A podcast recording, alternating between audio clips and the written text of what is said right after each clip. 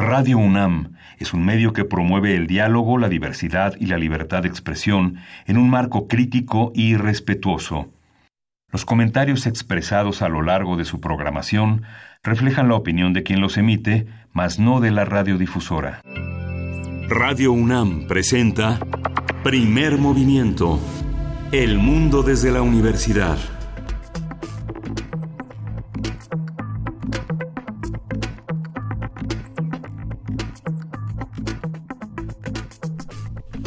Hola, buenos días. Hoy es el último día de mayo, es 31.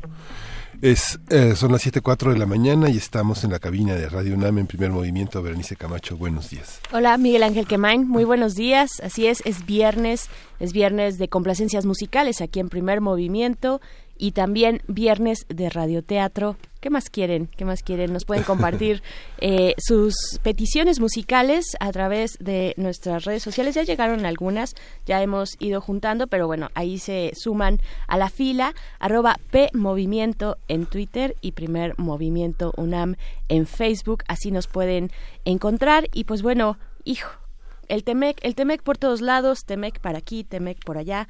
Eh, ¿qué, con qué quieres iniciar, Miguel Ángel? Bueno, la, el, el, video que transmitió en su cuenta de Twitter Donald Trump el miércoles pasado, el, 29, como resultado de este grupo de más de mil personas que atravesaron la frontera y se agruparon eh, desde esta vista lejana tratando de cruzar a un horizonte nuevo, es muy conmovedor, es muy fuerte que es el, la, la, detención récord de la patrulla fronteriza y la decisión del presidente Donald Trump de incrementar en un 5% los impuestos y así gradualmente cada mes mientras la migración continúe.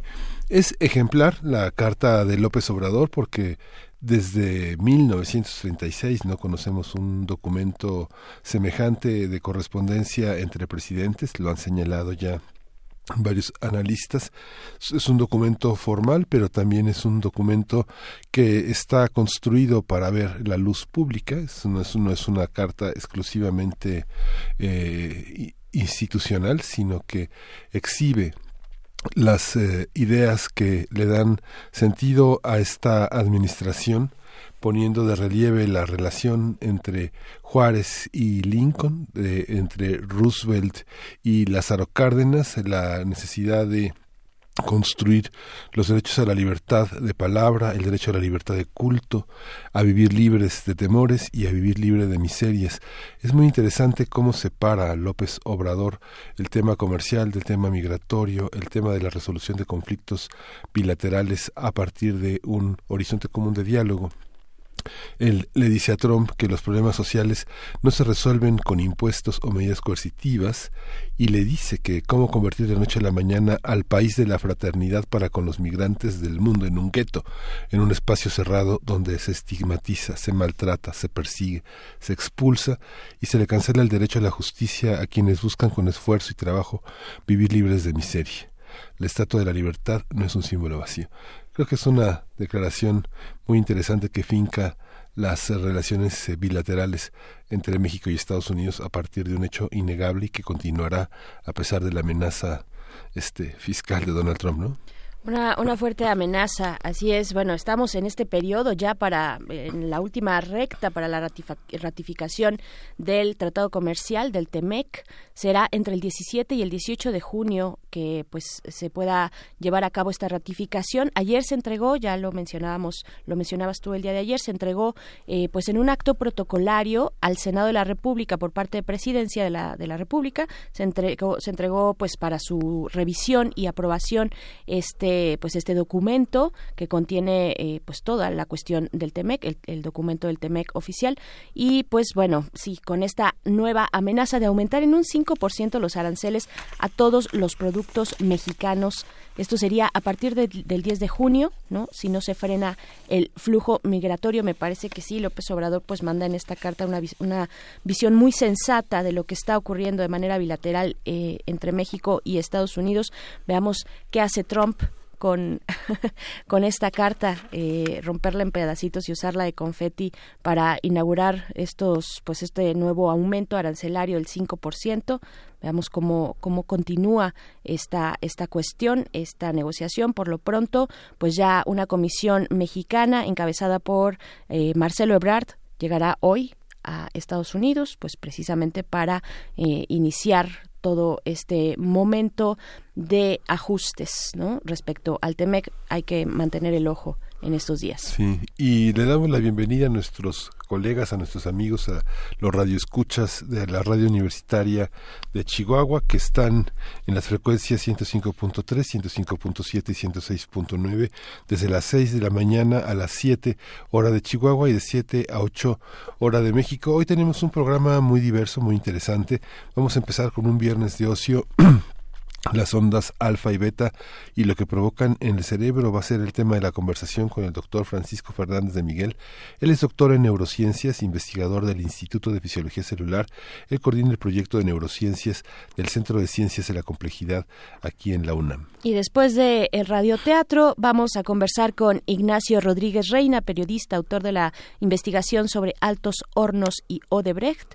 Eh, publicada por Quinto Elemento Lab, pues vamos a hablar precisamente sobre lo que está ocurriendo en torno a este tema, a este mecanismo de Odebrecht en México y en la región.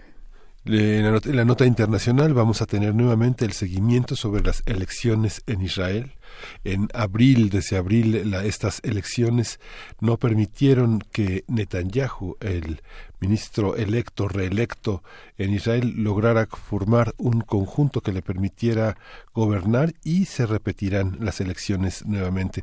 ¿Qué significado tiene en el panorama israelí? Vamos a tener el comentario de Daniela Bundis, él es doctor en ciencia política por la UNAM, es especialista en Palestina, Medio Oriente y las nuevas formas de estabilidad en Palestina e Israel. Y después de la poesía necesaria que ya está lista, ya está en sus marcas y que me toca a mí. Miguel Ángel eh, levanta su dedito y me señala, te toca a ti, Berenice, no te hagas, aunque sea viernes. Después de la poesía necesaria, en nuestra mesa vamos a conversar sobre el MUAC y todas, y, bueno, la oferta que nos tiene de manera abierta para el público en general, en una conversación con Beatriz Servín Hernández, historiadora del arte, docente y gestora cultural, que precisamente lleva el programa pedagógico del Museo Universitario de Arte Contemporáneo de la UNAM. Vamos a platicar sobre los recorridos que nos ofrece el MUAC. Sí, y vamos a tener un anuncio de la Vancouver Film School y las becas para estudiantes mexicanos que ofrece en el terreno de la actuación. Vamos a conversar con Eileen Vera, ella coordina la beca y nos dará toda la información para que los radioescuchas que estén interesados en pasar una estancia amplia y enriquecedora en Canadá puedan hacerlo. Y pues esto para el día de hoy. Vamos a iniciar con música, Miguel Ángel.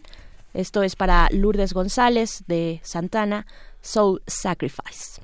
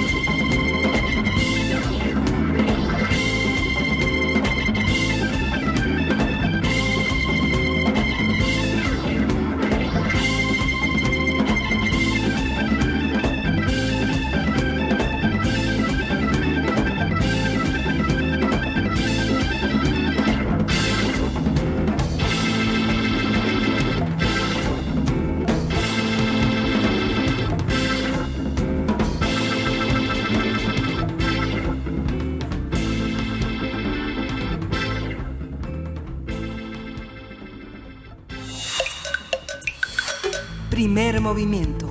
Hacemos comunidad. Viernes de ocio. Las ondas cerebrales se producen cuando las principales células de este órgano, las neuronas, emiten impulsos eléctricos y se retroalimentan y sincronizan a través de este proceso. En 1924, el doctor Hans Berger registró el primer electroencefalograma en su investigación sobre la telequinesis, aunque fue el primero en observar los diferentes ritmos de estas señales eléctricas con el estado del individuo, reportó sus hallazgos cinco años después.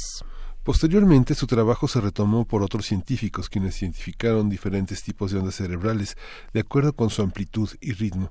Las ondas alfa, con un ritmo aproximado de 10 Hz por segundo, las beta, con un ritmo entre 13 y 30, las ondas teta, con ritmo de entre 4 y 8, y las ondas delta, con un ritmo entre 1.5 y 4 Hz. Cada una de estas ondas se produce de acuerdo con los distintos estados del cerebro, como la relajación, concentración, está relacionada con diferentes estados también eh, que van desde la alerta, la concentración, el sueño profundo, la relajación, etcétera.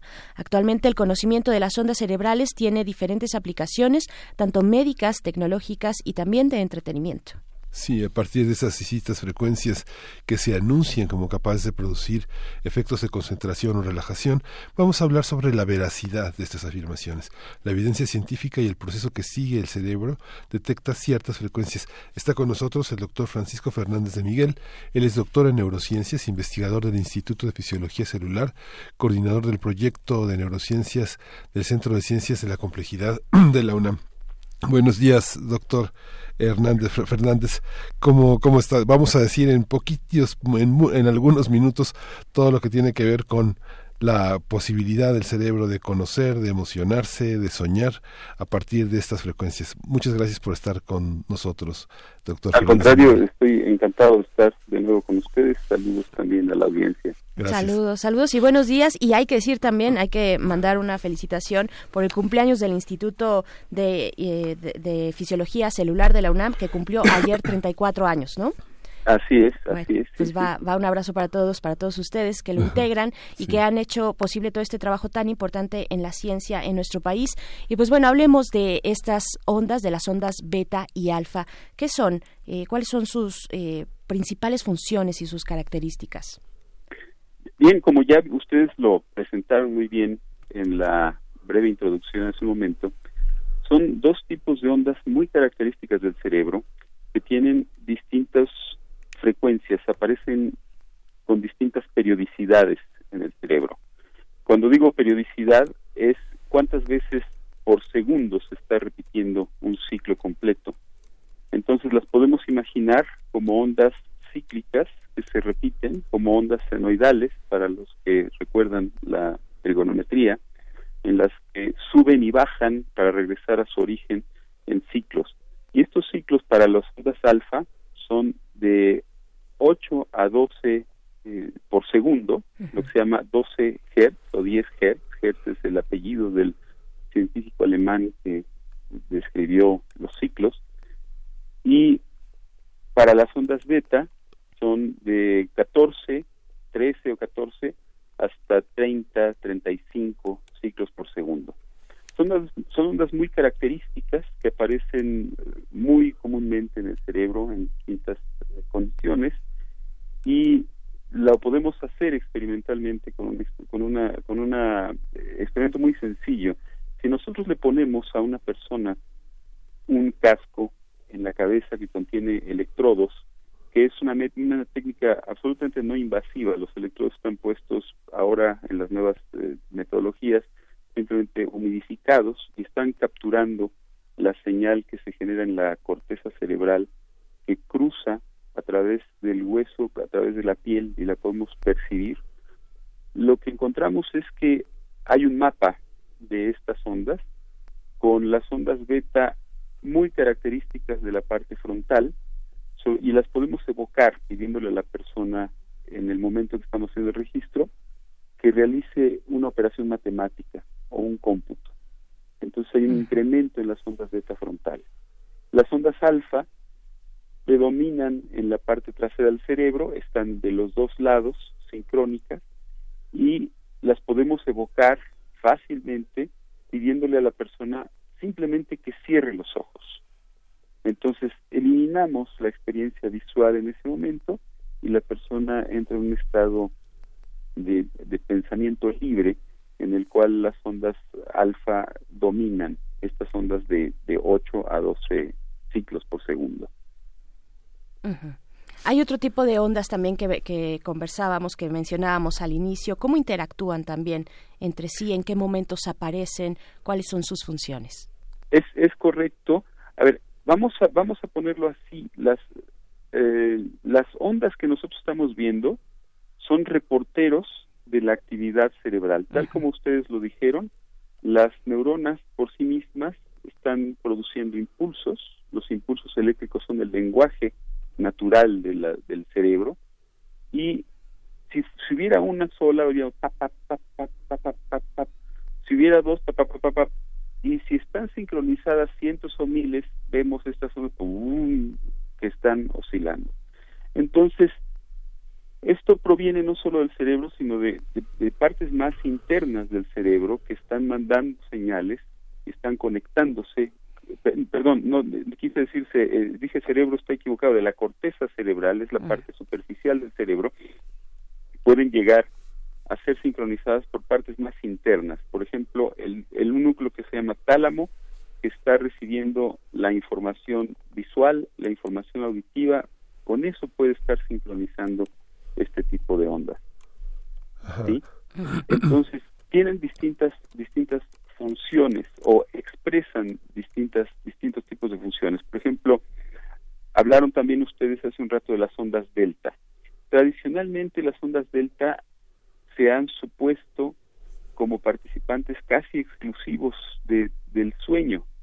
Sin embargo, experimentos más recientes de un gran científico mexicano en el Instituto de Fisiología Celular, Ranulfo Romo, ha mostrado que las ondas delta aparecen durante la toma de decisiones en monos ellos las han podido registrar y cuando el mono está sujeto a decidir entre dos categorías y, toma la decisión de qué botón tiene que apretar, aparecen ondas delta en el cerebro. Entonces, hay un punto muy importante y es que este campo no está todavía terminado de explorar, todavía hay mucha información que nos hace falta. Y otras ondas que ustedes mencionaron son las ondas teta, que tienen unas frecuencias intermedias entre las delta y las alfa, se están entre los 4 y los 8 Hz, y esas ondas se están asociando a, procesos de imaginación, de fantasías, de, de eh, pensamientos abstractos.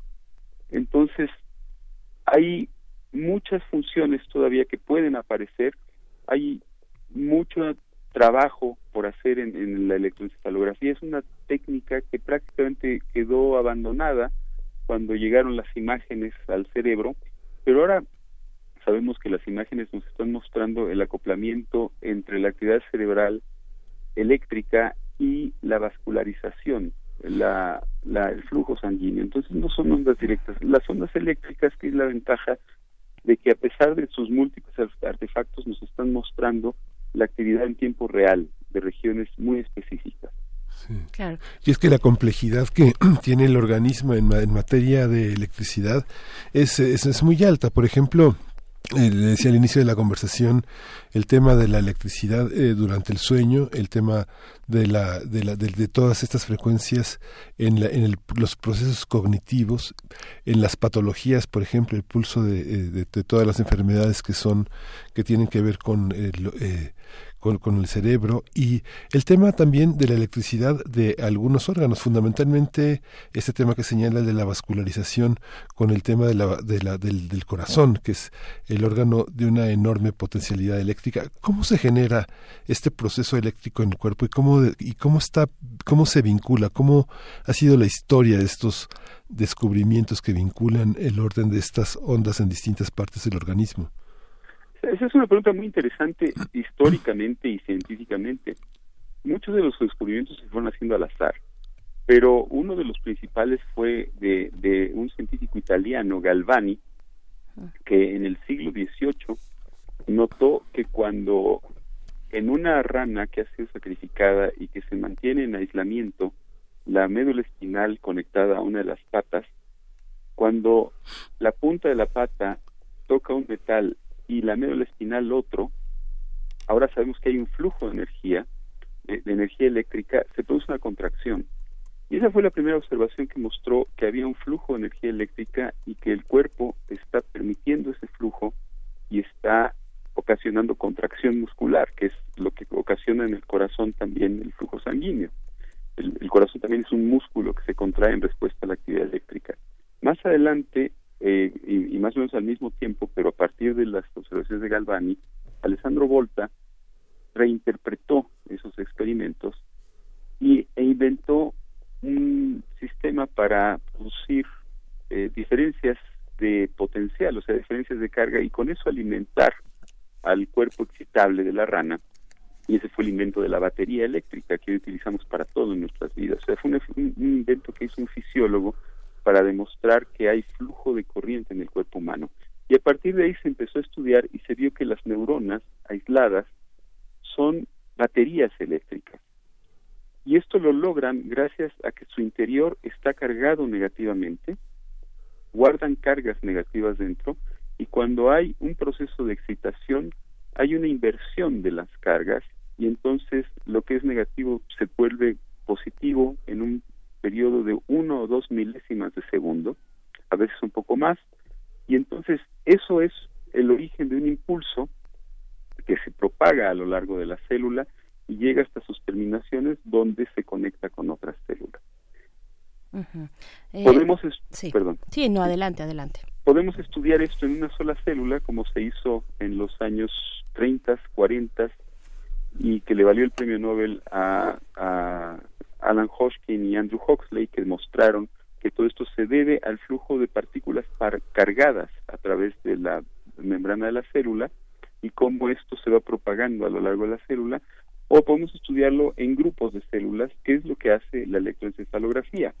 Entonces, cuando muchas células nerviosas disparan un impulso al mismo tiempo, nosotros podemos ver un incremento grande en la cantidad de energía eléctrica que se está moviendo y eso es justamente el origen de una de estas ondas que puede ser alfa, beta o gamma o delta, dependiendo de la velocidad a la cual se da el ciclo de electricidad que ha inspirado también a la literatura fantástica, ¿no? Por ejemplo, que, que, nos hace eh, pues tener y viajar a esas posibilidades distintas y entre las posibilidades que sí que sí tenemos en el eh, en el horizonte científico, eh, doctor, es posible inducir, modificar, digamos, con cierto rango de voluntad eh, estas para obtener un resultado, eh, modificar estas ondas y obtener un resultado determinado. Nos hablaba, nos comentaba que, por ejemplo, para las las ondas alfa, para estimularlas, pues hay que cerrar los ojos, ¿no? Eh, ¿qué, ¿qué, hay en este campo de investigación?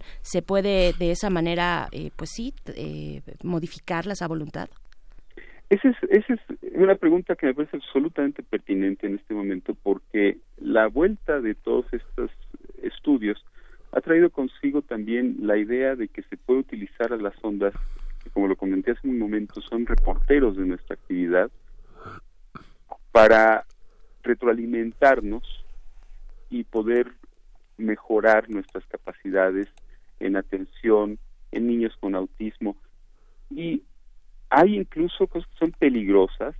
Por ejemplo, en Internet, si uno lo abre y pone ondas alfa y música, ondas alfa y conducta, encuentra que le venden a uno hasta aparatos por cuatrocientos y pico de dólares le mandan a uno un aparato que se lo pone en la cabeza y le pone y le cambia las ondas y pone sonidos. Hay hay charlatanería enorme. Es un campo que está todavía en estudio hay muchos resultados controvertidos.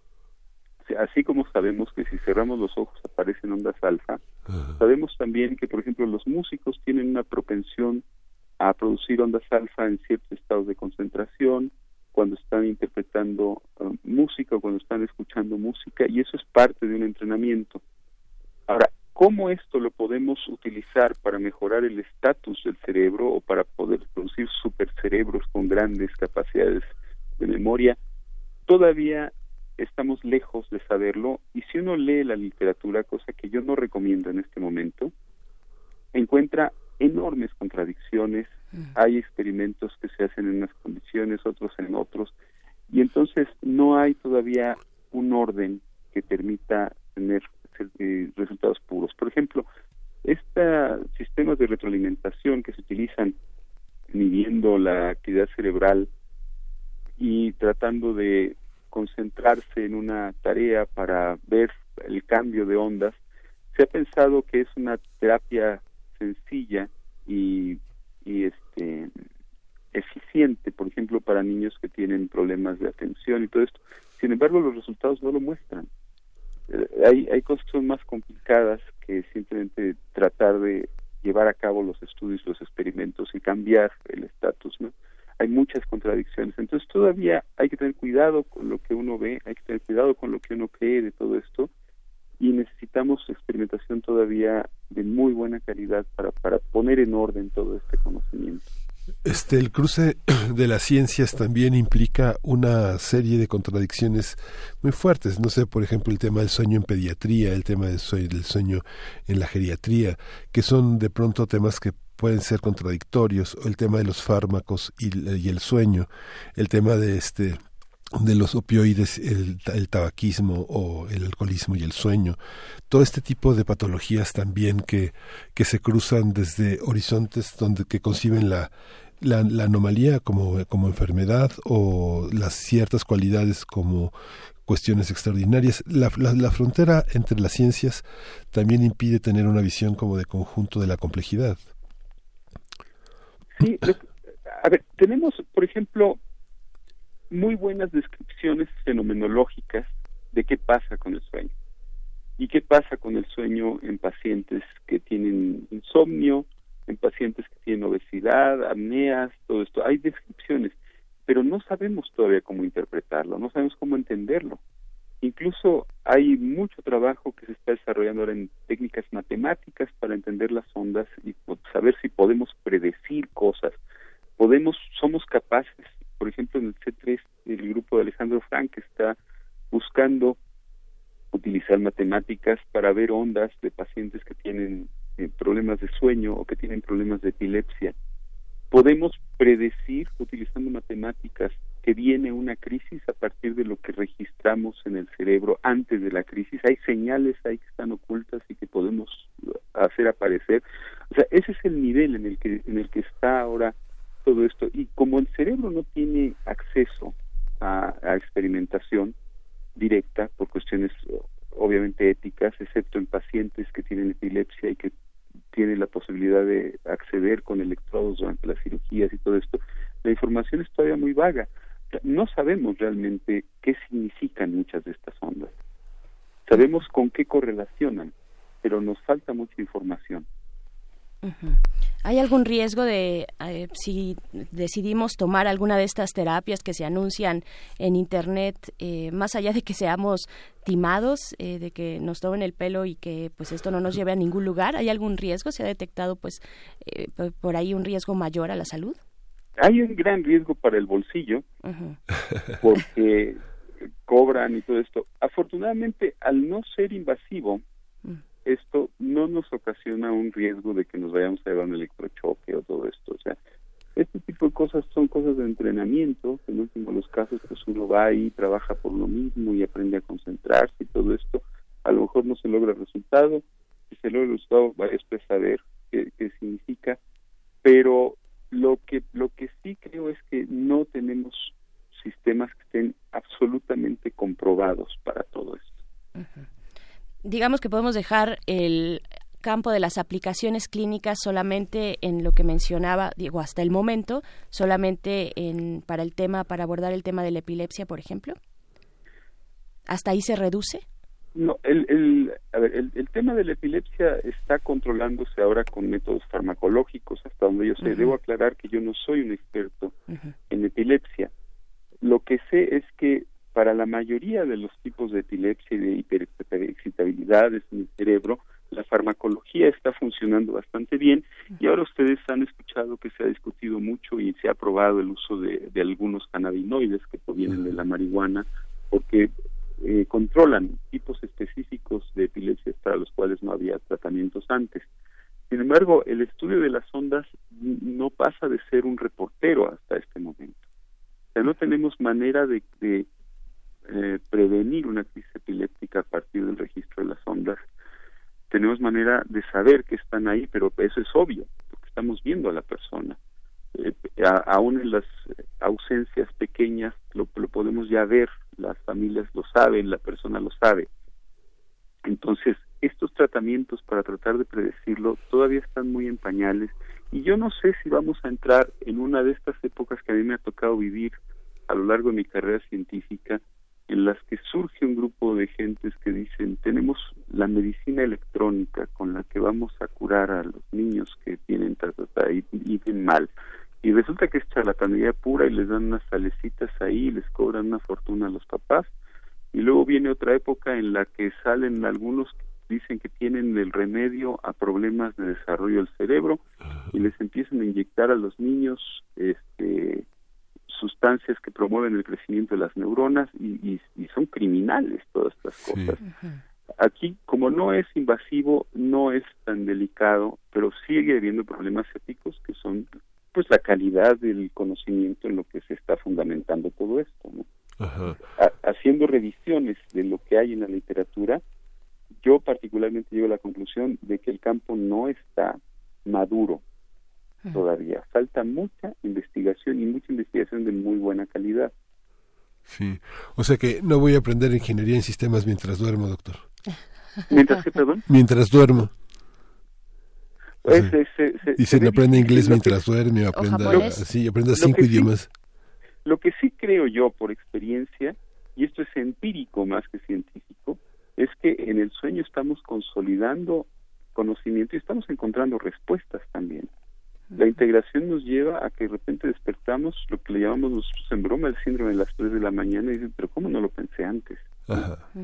Y yo creo que eso nos ha pasado a todos y ahí nos damos cuenta de una manera puramente empírica de, de lo que está haciendo el sueño para nosotros. Nos está ayudando a integrar información y a dar respuestas que dentro del contexto de la señal ruido de la vida cotidiana en la vigilia, pues no estamos alcanzando a, a, llegar. A mí me, me, ha pasado y cosas que estoy dos o tres semanas dándole vueltas y vueltas, de repente, pues ahí está. Y, y digo, pero ¿cómo? Sí, el tema de la imaginación, por ejemplo, es que eh, eh, en todos estos protocolos, todos estos análisis, todos estos avances, eh, me, da, me, da, la impresión de que se percibe un sujeto como en estado puro, ¿no? Cuando los sujetos que andan por las calles y en la vida, pues toman medicamentos contra la diabetes, contra la presión, fuman, toman té, este, son macrobióticos, son carnívoros, no hay, no hay como un sujeto puro que, como el que lo reflejan los análisis o como cuando nos piden que nos vayamos a hacer una biometría hemática que piden que no consumamos nada este 10 horas antes y aparentemente en ese estado estamos como en, en vivo, ¿no? Pero la mayoría del tiempo no estamos en vivo, estamos este, con dos cafés encima, tres express, dos cigarros, este, nunca estamos puros como dicen los estudios, ¿o sí? No, y, y aún y aún estándolo, por ejemplo, el tipo de experiencia que estamos viviendo a lo largo del día está redeterminando la química de nuestro cerebro porque nuestras neuronas están liberando sustancias químicas todo el tiempo y la composición del caldo que las está bañando determina los umbrales de los circuitos cerebrales. Entonces, nuestros circuitos, en primer lugar, están formados, podemos imaginarnos la complejidad de un sistema que se forma a partir de una sola célula y da lugar a un ser humano que tiene 10 mil millones de neuronas. La cantidad de mutaciones, la cantidad de errores que se van corrigiendo, la cantidad de cosas, nos explican que hermanos gemelos homocigóticos que provienen de la misma célula son distintos. Tienen maneras distintas de pensar, de ver el mundo, de reaccionar. ¿Por qué? Pues porque simplemente a lo largo del desarrollo y la formación de un cerebro pasa por muchas distintas posibilidades. Si a eso le añadimos que en la mañana sonó el teléfono y pegamos un brinco, ya nuestro cerebro está funcionando distinto. Si nos dejó la novia o el novio la semana anterior, pues tenemos un estado de ánimo, una propensión al enojo, en fin, estamos cambiando todo el tiempo. Nuestro cerebro, basta que entremos a una conferencia y que salgamos emocionados con algo para o a un concierto para que ya nuestro cerebro sea distinto, ya, ya tuvimos una experiencia que nos lo cambió. Entonces sí hay una complejidad enorme y a esto le, le sumamos que dentro de estas enormes variantes que tenemos, queremos, por ejemplo, circunscribir síntomas como el síndrome de, de falta de atención en los niños en, en unas cuantas categorías. Y resulta de que los trastornos neurológicos, psiquiátricos, que al final de cuentas eh, van coincidiendo en lo mismo, pues muestran un amplio rango de variaciones. Entonces uno dice, bueno, pero es que este síntoma no, no, no pega, pero nueve otros sí lo hacen. Bueno, pues es que también el cerebro es distinto, ¿no? Así como hay gente que responde muy bien a un fármaco y otros que no lo hacen, también tenemos variaciones genéticas y tenemos todo tipo de variaciones. O sea, tendemos a agrupar a la población en estadísticas, pero en realidad hay una dispersión muy grande en la manera en la que respondemos a los fármacos, a las emociones, a todo. Claro, y eh, en todo este ir y venir y en este jaloneo cotidiano, eh, químico y, eléctrico eh, por el que se somete nuestro cerebro. ¿Hay, por ejemplo, beneficios en, realizar actividades como la meditación? ¿Nos pone tal vez en, en, algún estado que nos permita continuar, seguir adelante, tener un, ordenamiento? Un poco pensando en lo que preguntaba Miguel Ángel también, en este estado puro, no, no, no, no llegando allá y, no queriendo moverlo para allá, pero sí pensando en un nivel de estabilidad. Yo lo que puedo decir sin experiencia propia en, en la meditación en los últimos años al menos es que la, lo que a mí me comentan colegas científicos que lo practican es que les ayuda mucho a relajarse, a dormir, que hay estudios que muestran que se promueve, por ejemplo, la, aparición de ondas alfa y, y que a ellos les ha servido de mucho. A mí, por ejemplo, me sirve de mucho escuchar música o tocar un instrumento. Yo tiendo a promover que una de las maneras que tenemos para afirmar nuestra personalidad, para eh, este fortalecernos a nosotros mismos sin necesidad de comprar una computadora o un coche cada año y todo esto es practicar las artes, leer literatura, a lo mejor hacer meditación. El yoga es, es formidable para todo esto y sobre todo porque son actividades en las que nosotros estamos trabajando por nosotros mismos, estamos disciplinando al cuerpo y a la mente y los estamos poniendo en una misma dirección. Mm, muy bien. Pues, pues agradecemos mucho esta conversación, doctor Francisco Fernández de Miguel, neurocientífico, investigador del Instituto de, Fisiología Celular de la UNAM y también coordinador del proyecto de neurociencias del Centro de Ciencias de la Complejidad también de la Universidad. Muchísimas gracias y muy buen día. Al contrario, muchas gracias a ustedes. Muchas gracias. Hasta pronto.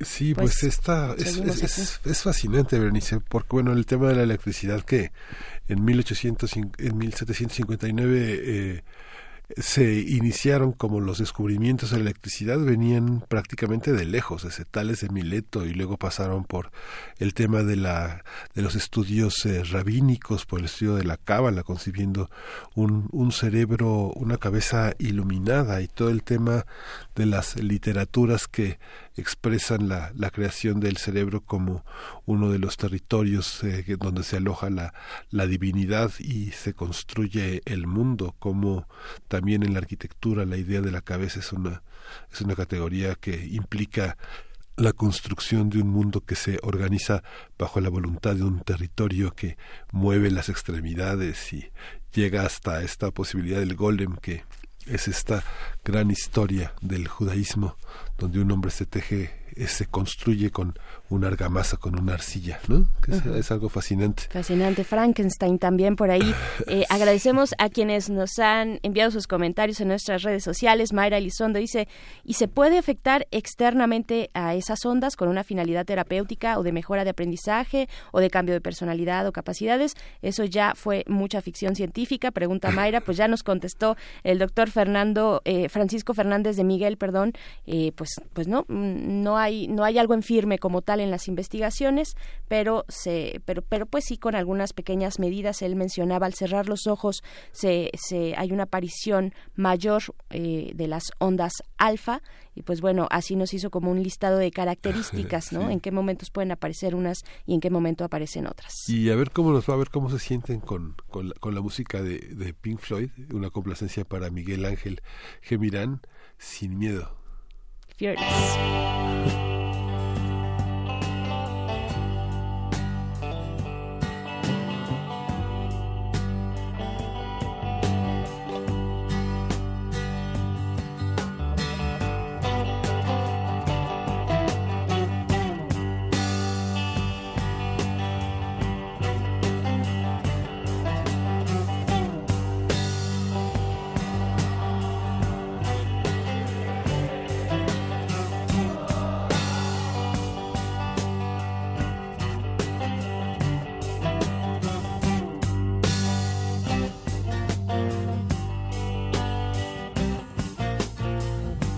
say the hill's too steep to climb.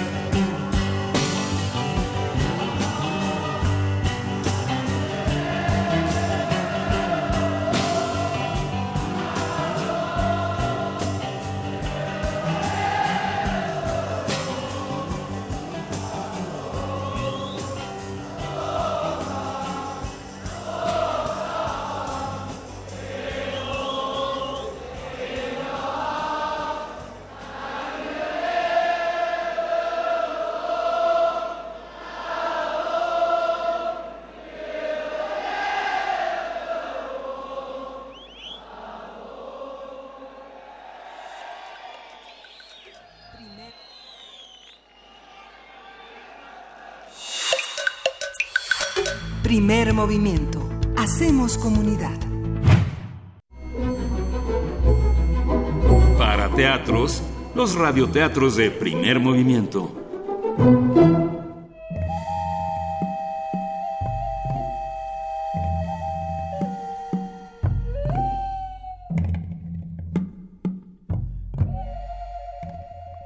De cómo se perdió y recuperó el maíz. Versión de Ignacio Pla, editorial La Caja de Cerillos, con Aculta 2013, edición bilingüe en español y celtal.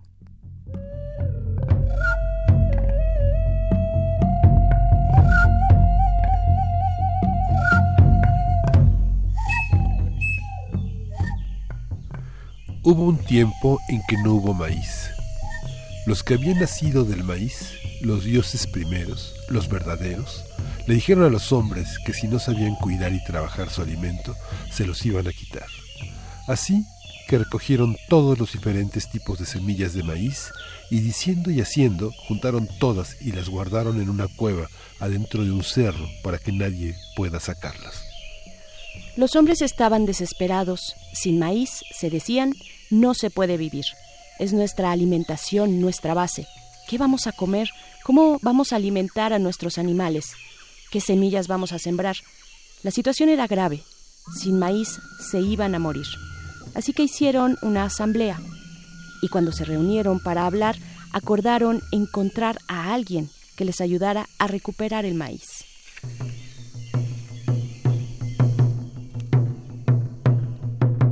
Y así fue que pensaron en el pájaro carpintero, pues tiene un pico muy fuerte, capaz de hacer un hueco en los árboles de la selva, donde vive y hace su nido. Llamaron al pájaro carpintero para que les ayudara y les dijo que sí. Entonces lo mandaron al cerro para que con su pico hiciera un agujero, ahí donde les habían escondido el maíz. Pero era tan fuerte la piedra y la tierra del cerro que el pájaro apenas logró hacer un pequeñísimo agujero por donde no cabía ni medio grano de maíz. Y así fue que pensaron en la hormiga negra, pues es chiquita y sube, y va por todos lados cargando cosas. Llamaron a la, hormiga, a la hormiga negra para que les ayudara y ella les dijo que sí. Entonces le pidieron que entrara por el agujerito el que había hecho el pájaro carpintero para traer maíz. Pero los granos de maíz eran más grandes que la hormiga negra y no los podía cargar. Así que solo pudo sacar polvito de maíz, que no servía para sembrar.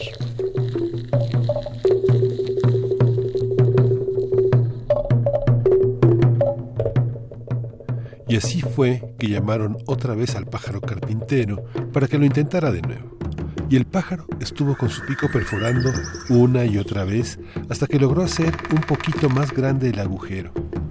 Por ese agujero, se dijeron los hombres, sí cabe y sí puede cargar hasta cosas más grandes que ella misma, esa hormiga arriera, y así fue que la llamaron.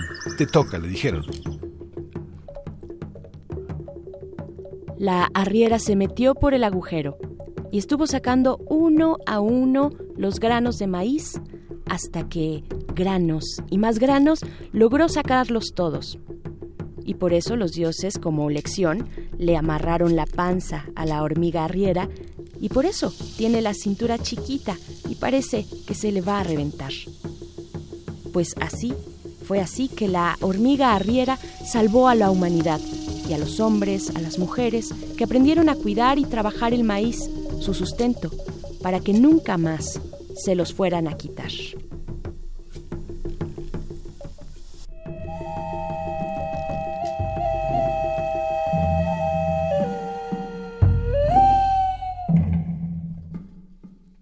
De cómo se perdió y recuperó el maíz, versión de Ignacio Pla, editorial La Caja de Cerillos, con Aculta 2013.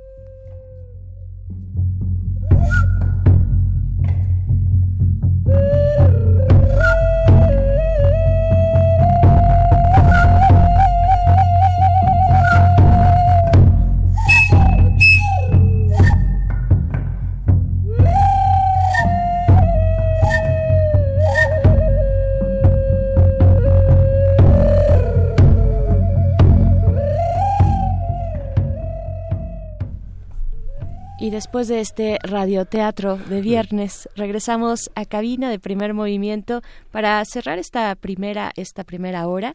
Eh, nos vamos ya y nos despedimos de algunos, Miguel Ángel, eh, de la Radio Universidad de Chihuahua. Sí, adiós eh, la Universidad de Chihuahua.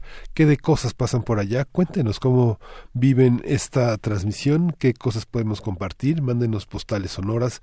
¿Cómo suena Chihuahua de 6 a 7 de la mañana, de 7 a 8 en la Ciudad de México? Y bueno, nos vamos a la segunda hora de primer movimiento que está llena de cosas, no se las puede perder. Regresamos. Síguenos en redes sociales. Encuéntranos en Facebook como Primer Movimiento y en Twitter como arroba PMovimiento. Hagamos comunidad.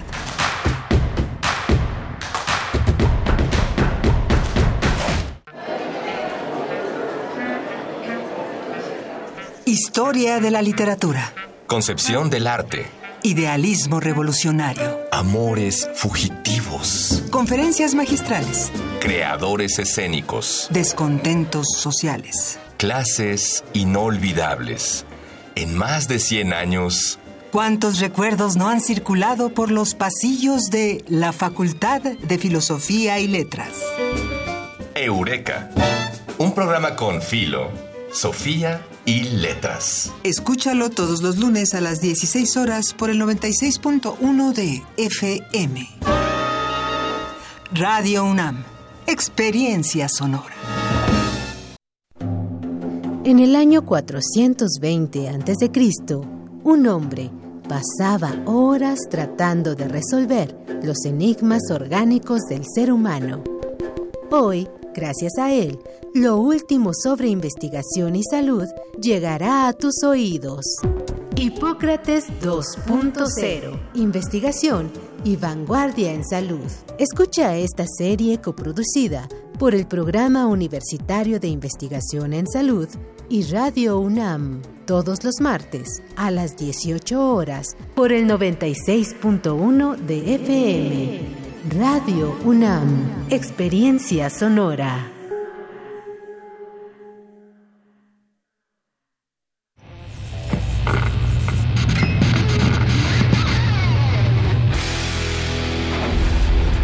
Por cortesía de cuando el rock dominaba el mundo, un minuto de...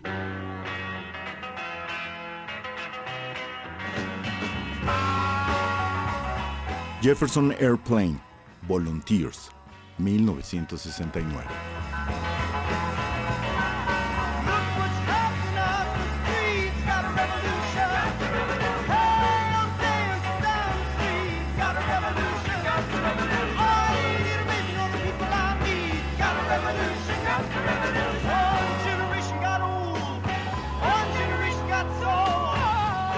Escúchanos todos los viernes a las 18.45 horas por esta frecuencia, 96.1.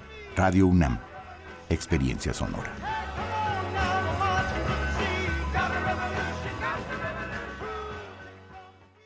El presupuesto participativo sí funciona. Hoy, en Enchula tu Colonia Tour, el caso de éxito de Beatriz y Marcela. La barranca de Barrelaco era un espacio peligroso. dijimos, ¿por qué este espacio que está tan bonito está tan abandonado? Y en eso nos enteramos de que existía este presupuesto participativos con los cuales hemos ido eh, mejorando todo lo que es la infraestructura. Tu idea puede ser valiosa y tienes las herramientas para cambiar una realidad. El presupuesto participativo es un aliado para mejorar tu comunidad. Instituto Electoral Ciudad de México. El calor puede ser divertido y también fatal. Ten mucho cuidado con los autos. Nunca dejes a nadie dentro de un carro estacionado bajo el rayo de sol. Bebés, niños, adultos ni animales de compañía. Ni siquiera por unos minutos ni siquiera con la ventana abierta. Siempre revisa al bajar del auto para que evites una desgracia. El calor es vida, siempre con precaución. Sistema Nacional de Protección Civil. Sorpréndete con los modelos a escala de edificios emblemáticos de la arquitectura contemporánea en las exposiciones SOM, Arte más Arquitectura más Ingeniería y Praxis, Manuel Cervantes Estudio. Un recorrido por el trabajo metodológico y poético de estos reconocidos despachos arquitectónicos. Visítalas en Justo Sierra 16, Centro Histórico. Invitan el antiguo Colegio de San Ildefonso y Mextrópoli. Más información en www.sanildefonso.org.mx.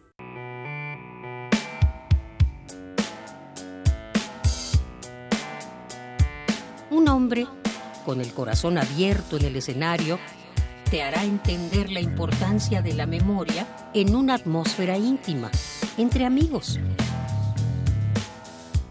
Intersecciones trae para ti la música de Fede Bonazo. Fede Bonazo. Presentando su proyecto La Subversión. Viernes 31 de mayo a las 21 horas en la sala Julián Carrillo. Entrada libre. Sé parte de Intersecciones, donde la música converge. Radio UNAM. Experiencia sonora.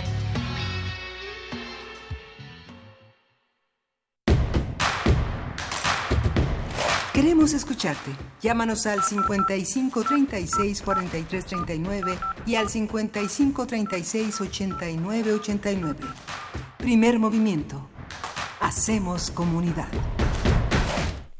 Son las 8 con 3 minutos de la mañana de este viernes 31 de mayo. Iniciamos la segunda hora de primer movimiento. Estamos en cabina Miguel Ángel Quemain y Berenice Camacho. ¿Cómo estás, Miguel Ángel? Hola, Berenice. Buenos días. Pasamos un, un radioteatro interesante también.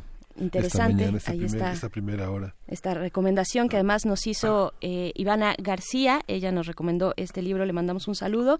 Y bueno, después de platicar también sobre actividad eléctrica en el cerebro, los mitos, la investigación, pero también eh, pues aquello que raya en la charlatanería, estas propuestas casi mágicas para incrementar nuestra actividad cerebral y ponernos en ciertos estados, pues estuvimos platicando con el doctor Francisco Fernández de, de Miguel y nos queda todavía por delante muchos temas interesantes. Vamos a estar platicando con Ignacio Rodríguez Reina, quien es eh, periodista y autor de la investigación sobre Altos Hornos y Odebrecht, publicada en Quinto Elemento Lab. Vamos a platicar precisamente sobre este caso de Odebrecht que tiene pues marcada a la región y que ahora pues suena por fortuna, me parece, habrá que ver cómo van las investigaciones, suena en México, Miguel Ángel. Sí, justamente tendremos también una segunda hora en la que las elecciones de Israel formarán parte de la reflexión que realizaremos gracias a la participación de Francisco Daniel Abundis Mejía. Se prevé eh, la repetición de las elecciones en Israel. El pasado abril no fue suficiente para que Netanyahu pudiera ser un gobierno en el que convivieran todas las fuerzas políticas, la renuncia de muchos actores políticos, en el caso de Israel, obliga a repensar una, un, un, conjunto que sea capaz de gobernar a ese país tan observado, tan complejo en su vida política en el contexto global. Así es, y también queremos comentarles que hoy arranca el Festival de la Diversidad Sexual, el FITS, por sus siglas, inicia hoy 31 de mayo y se va hasta el 28 de junio, teniendo como sede principal el Museo Universitario del Chopo. La fiesta como espacio de resistencia y transgresión será el eje de esta edición y pues este es solo uno de los puntos de la gran agenda que tiene planteada para este mes, eh, se tiene planteada para este mes del orgullo, el epicentro de la diversidad sexual que es en junio de cada año.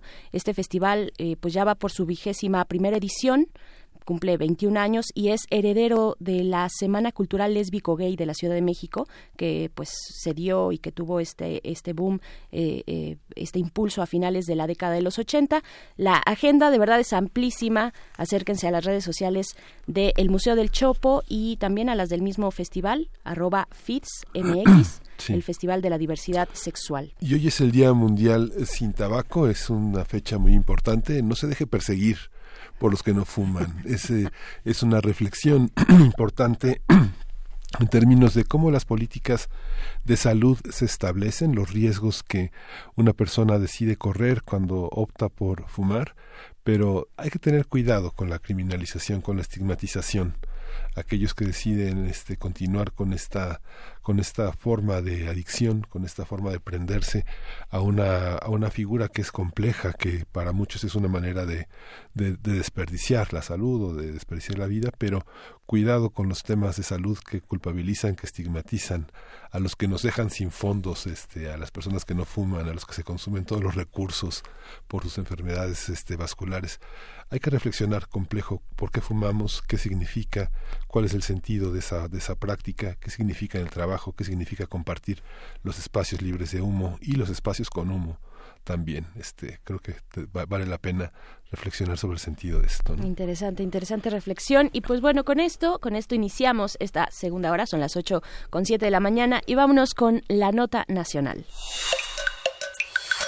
Primer movimiento. Hacemos comunidad. Nota nacional. La Fiscalía General de la República emitió órdenes de captura contra Alonso Ancira, dueño de Altos Hornos de México, y Emilio Lozoya, por una denuncia que Pemex presentó en marzo pasado por la venta de una planta de fertilizantes. Ansira fue detenido el martes pasado en Mallorca, España, mientras que el exdirector de Pemex es buscado en 190 países, luego de que la Interpol emitió una ficha roja para su localización.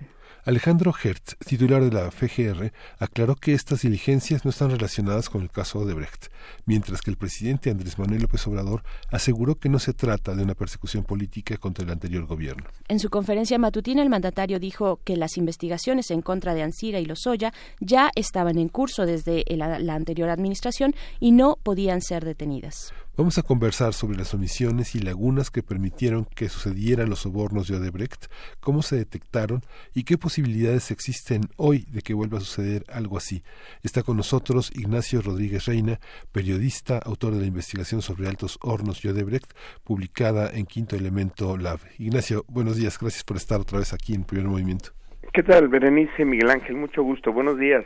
Gracias, Ignacio. Pues primero, eh, preguntarte, tal vez sería bueno volver un poquito atrás y, comentar con la audiencia, refrescarnos esta memoria de cuál es el mecanismo eh, bajo el que operó Odebrecht en nuestro país y cómo ha sido también el acercamiento, el tratamiento periodístico que le han dado desde Quinto Elemento Lab.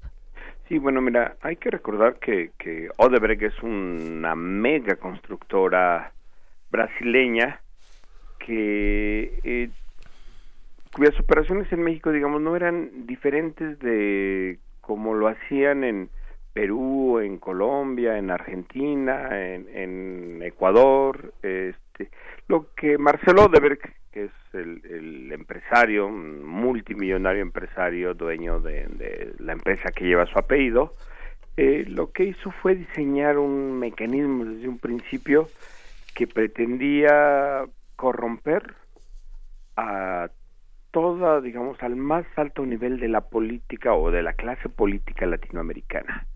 Sabía perfectamente que eran la ambición, la corrupción, unos elementos que le permitirían eh, horadar, eh, digamos, eh, la estructura de los estados, diferentes estados latinoamericanos, y que eh, el corromper a ellos les iba a permitir eh, potenciar y multiplicar por muchas veces los ingresos que tenía en, en, en, diferentes partes del mundo. Y creó entonces, decidió que iba a corromperse y que lo iba a, a, perforar y que además lo que iba a hacer iba a ser una estrategia.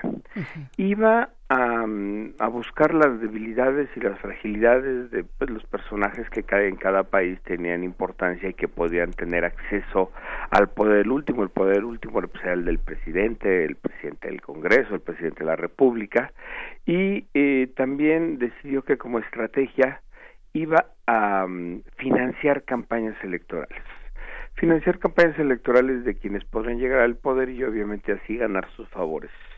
Eh, pero no nomás iba a apostar por un candidato, sino que en, en diversos países lo que hizo fue financiar a los dos o tres candidatos que tuvieran mayores posibilidades de, de ganar, de modo que no importaba al final el resultado de la elección. Él tenía garantizado, digamos, un acceso directo al poder si se dedicaba a financiar directa o indirectamente a dos o tres candidatos. Y así lo hizo. Fue, hizo, fue de verdad una verdadera máquina corporativa de corrupción. Creo que todavía no hemos, bueno, sí, sí hemos dimensionado, pero, pero no sé si, si hemos encontrado que la característica de Odebrecht era una máquina corporativa de corrupción a nivel continental, lo cual pues nos revelaba que la corrupción sí, la corrupción es endémica, digamos, en la, la clase política de muchos de nuestros países, pero que también los empresarios son una son adictos a la corrupción porque obviamente es el mecanismo que les permite tener ingresos ilegalmente que de otra manera no podrían tener.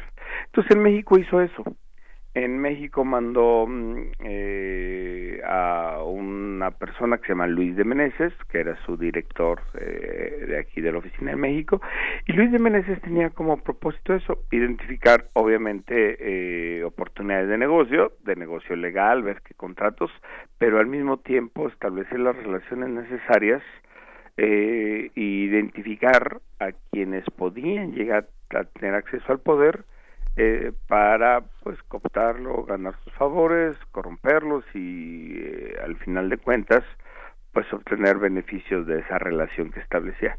Y en ese camino se encontró con Emilio Lozoya, eh, Emilio Lozoya a quien ya conocía porque mm. ambos se habían encontrado en el Foro Económico Mundial. Emilio Lozoya durante un tiempo de su pues, desarrollo fue vicepresidente y Luis de Meneses también había estaba ahí, habían encontrado en el Foro Económico Mundial en Ginebra y cuando llegó a México pues lo que lo primero que hizo fue contactarlo.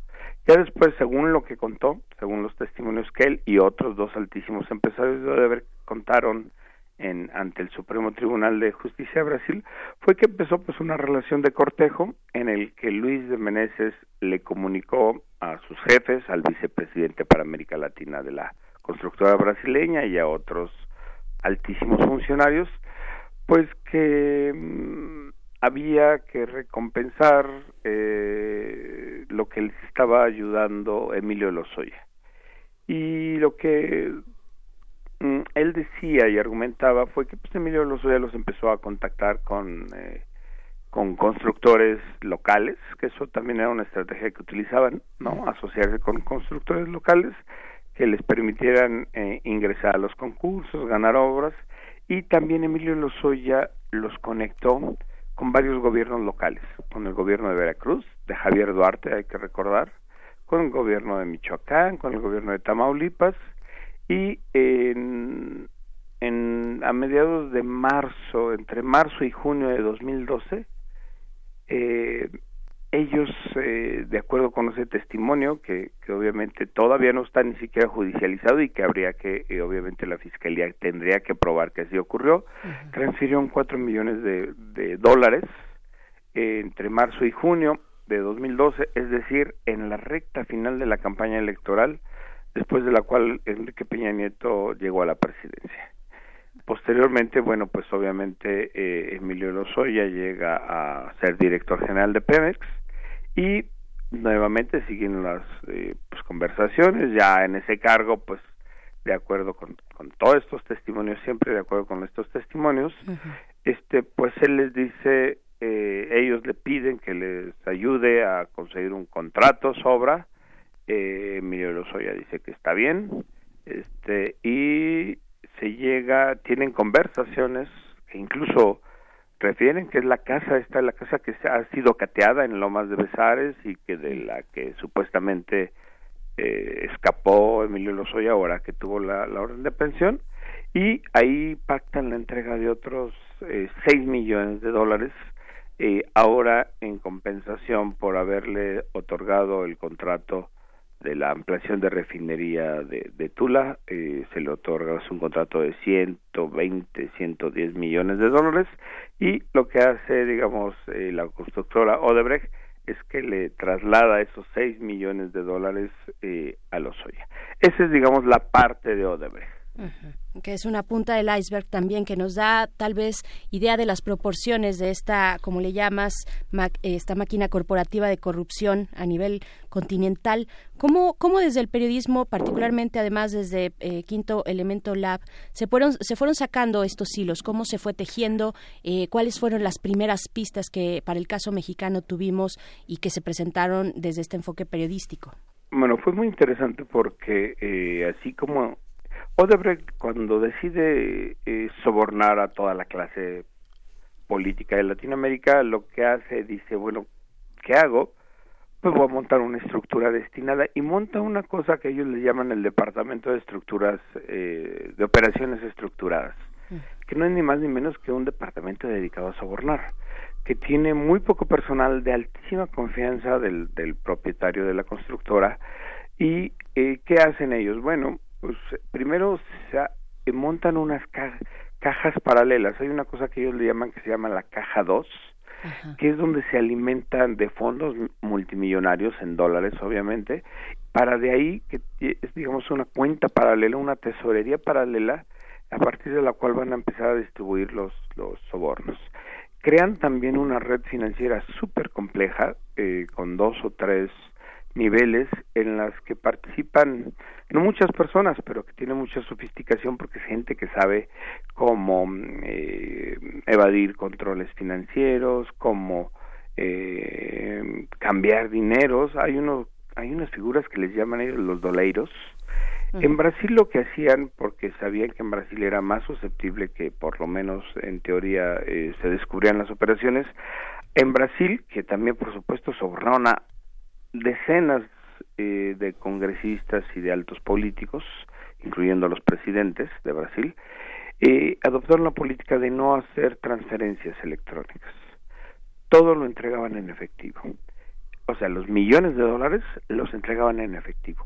Y entonces tenían unas personas que llamaban doleiros, que eran pues gente financieros que estaban eh, muy, digamos, enterados de todos los mecanismos del pues mercados cambiarios paralelos, clandestinos, eh, eso en el interior de Brasil, pero en el exterior de Brasil pues sí utilizaban aproximadamente 40 empresas fantasma entonces, bueno, esta, esta oficinas que le llamaban el Departamento de Operaciones Estructuradas era, digamos, el encargado.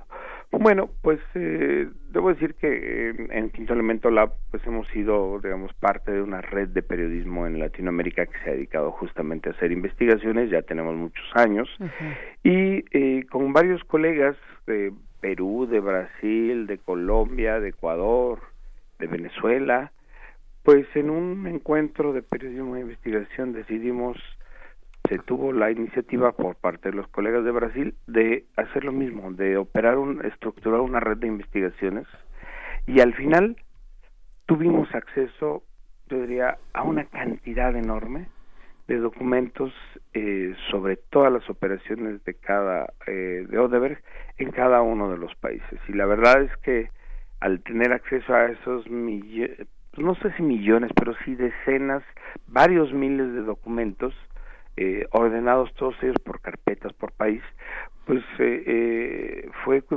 cuestión de empezar a, a revisar, a indagar, a corroborar, a tratar de descifrar qué es lo que significaban las operaciones que ahí se decían, este, qué empresas eran las que recibían los fondos, eh, de dónde llegaban los fondos, de cuáles eran las las 40 empresas fiscales que alimentaban a las diversas otras, porque había una una suerte de una telaraña de transferencias financieras. Y bueno, finalmente llegamos al hallazgo de encontrar los videos en los que los tres altísimos, el director en México, el vicepresidente para América Latina y el director de este departamento de operaciones estructuradas, pues daban sus testimonios así, con una, con una cantidad de detalles sobre cómo habían conocido a Emilio Lozoya, sobre cómo su, presuntamente lo habían sobornado, que ya hacía muy difícil que esto fuera inventado. No puede ser que tres personas con bajo proceso judicial, hay que decir que están en la cárcel, este eh, podían maquinar una historia tan elaborada y, se requería verdaderamente esfuerzos y, y, yo diría que una coordinación que ya no estaban en posibilidad de hacer para inventar una historia. Y ellos fueron los que contaron todos estos antecedentes de Pemex. Hay que recordar que en efecto no es Altos Hornos, esto es solamente Odebrecht y Pemex. Claro. Ante, ante toda esa evidencia que fueron encontrando Ignacio Rodríguez Reina, eh, que pues ya estaba ahí más que claro lo que estaba ocurriendo, o al menos algunas, eh, pues algunos focos muy luminosos sobre, sobre esta red de corrupción, tenemos ya al, pasar de los años, pues eh, algunos elementos, eh, candados suficientes, eh, tal vez dirigidos hacia la transparencia, hacia la vigilancia fiscal actualmente en México, para que, pues, que evite que esto, que esto se pueda repetir de algunas otras formas.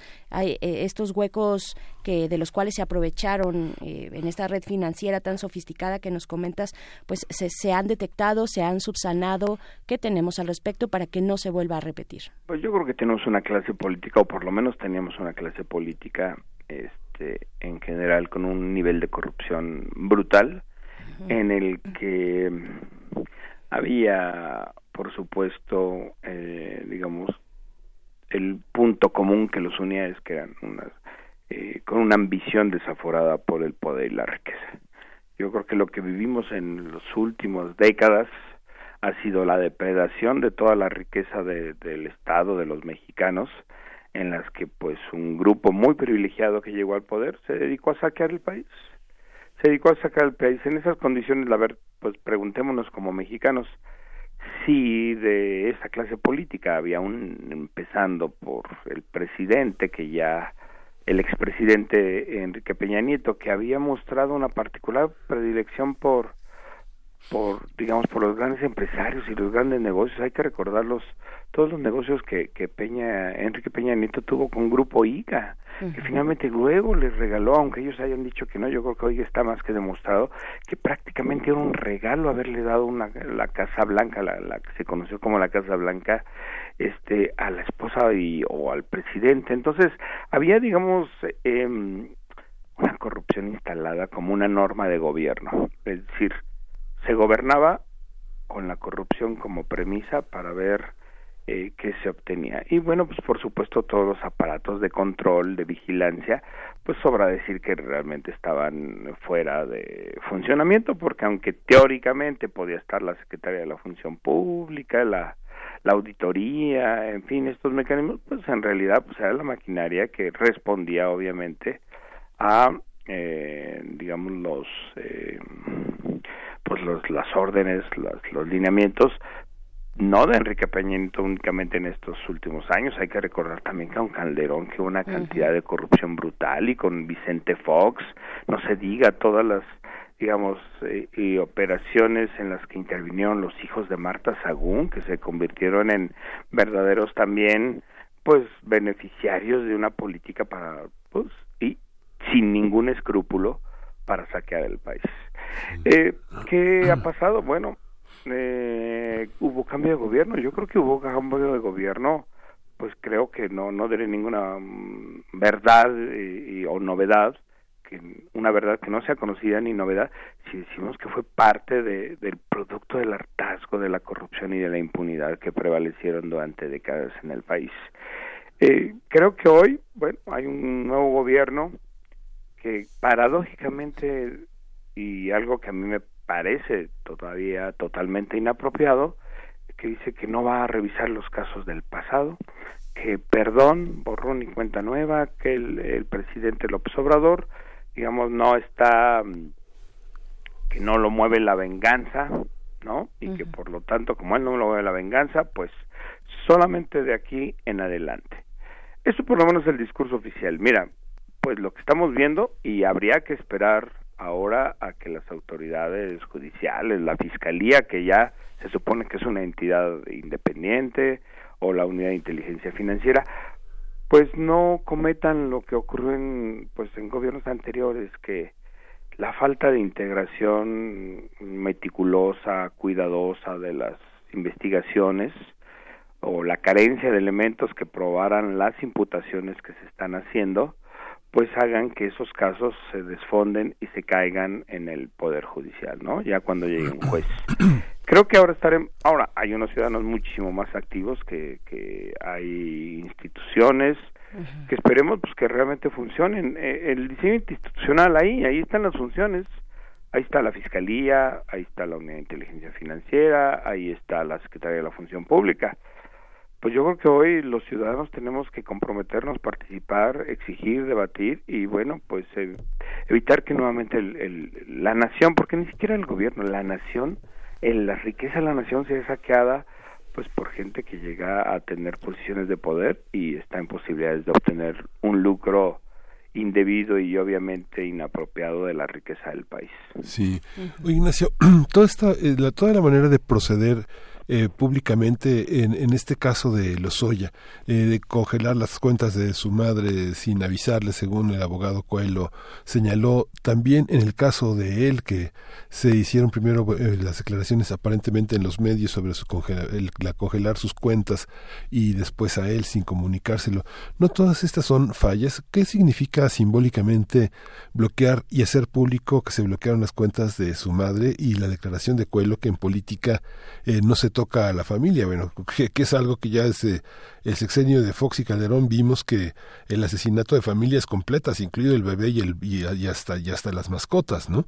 Esta, esta parte, el, congelar la cuenta de la mujer, congelar la cuenta de la esposa, este tipo de cosas, ¿qué significa lo soya en ese contexto? Si pensamos que Jesús Lozoya Solís, el abuelo, fue uno de los prohombres que fundó este, la industria farmacéutica pediátrica, fue un general, fue gobernador sustituto en Chihuahua, fue un hombre muy importante en la historia.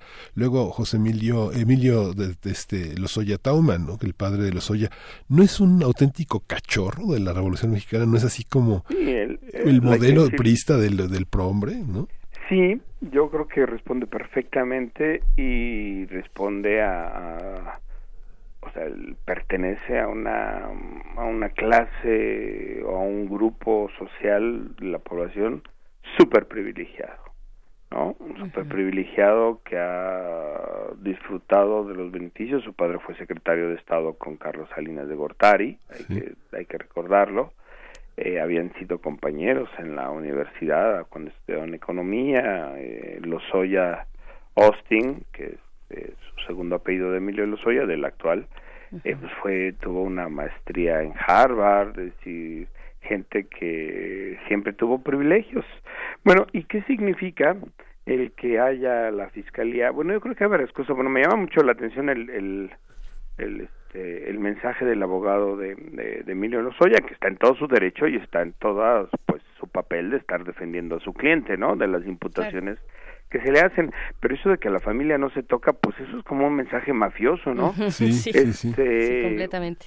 Perdón, pues, este, ¿quién dijo que si alguna de las familias está implicada, pues no se toca, es así como el mensaje de la mafia. Es bien curioso porque yo creo que así operaban siempre, ¿no? También ha dicho el, el abogado, bueno, si cae mi cliente, no va a caer solo. Bueno, pues me imagino que se referirá porque no, no, lo ha, no lo ha hecho explícito, pues a quién más podría ser, bueno, pues el secretario de Hacienda, que era Luis de Garay, al presidente de la República, que era Enrique Peña Nieto, eh, al secretario de Energía, que era Pedro Joaquín Caldwell, que él ha dicho que los va a pedir que, que vayan y declaren. Eh, yo creo que, pues, ese tipo de declaraciones y respuestas pertenecían a un mundo pasado, ¿no? Porque, bueno, suponiendo, pongámonos en los pies, digamos, en los zapatos de, de Enrique Peña Nieto. Bueno, pues seguramente si tuvieran el poder, el mensaje si me metes a la cárcel, este, pues yo voy a decir todo lo que sé, ¿no? Ese, digamos, en, en otras palabras, es el mensaje. Y no te conviene que yo diga lo que sé porque tú estás implicado o gente cercana a ti. El problema es que ya no están en el poder. Entonces yo decía, bueno, el mensaje pues es como muy claro, pero tendrá, y eso la verdad es que no tengo la respuesta, la pregunta es, ¿tendrá Enrique Peña Nieto todavía suficiente poder, capacidad para mover y evitar que esa investigación eh, eh, concluya si es que es si es que es real y las imputaciones y se le comprueban a Emilio Lozoya en caso de que fuera así tendrá Emilio Lozoya Luis eh, eh Luis Bedigaray o Enrique Peña Nieto poder para impedir que que Emilio Lozoya llegara y que la, y la investigación se cortara abruptamente o fuera un fiasco? Pues esa pregunta que dejo al aire no lo sé. Me parece que ya no, por lo menos tienen poder todavía, obviamente económico, un cierto poder político con algunos estados, pero pues eh, era bien curioso que él todavía estuviera lanzando esos mensajes como de, de amenaza, ¿no? De si me tocan, yo toco a los demás.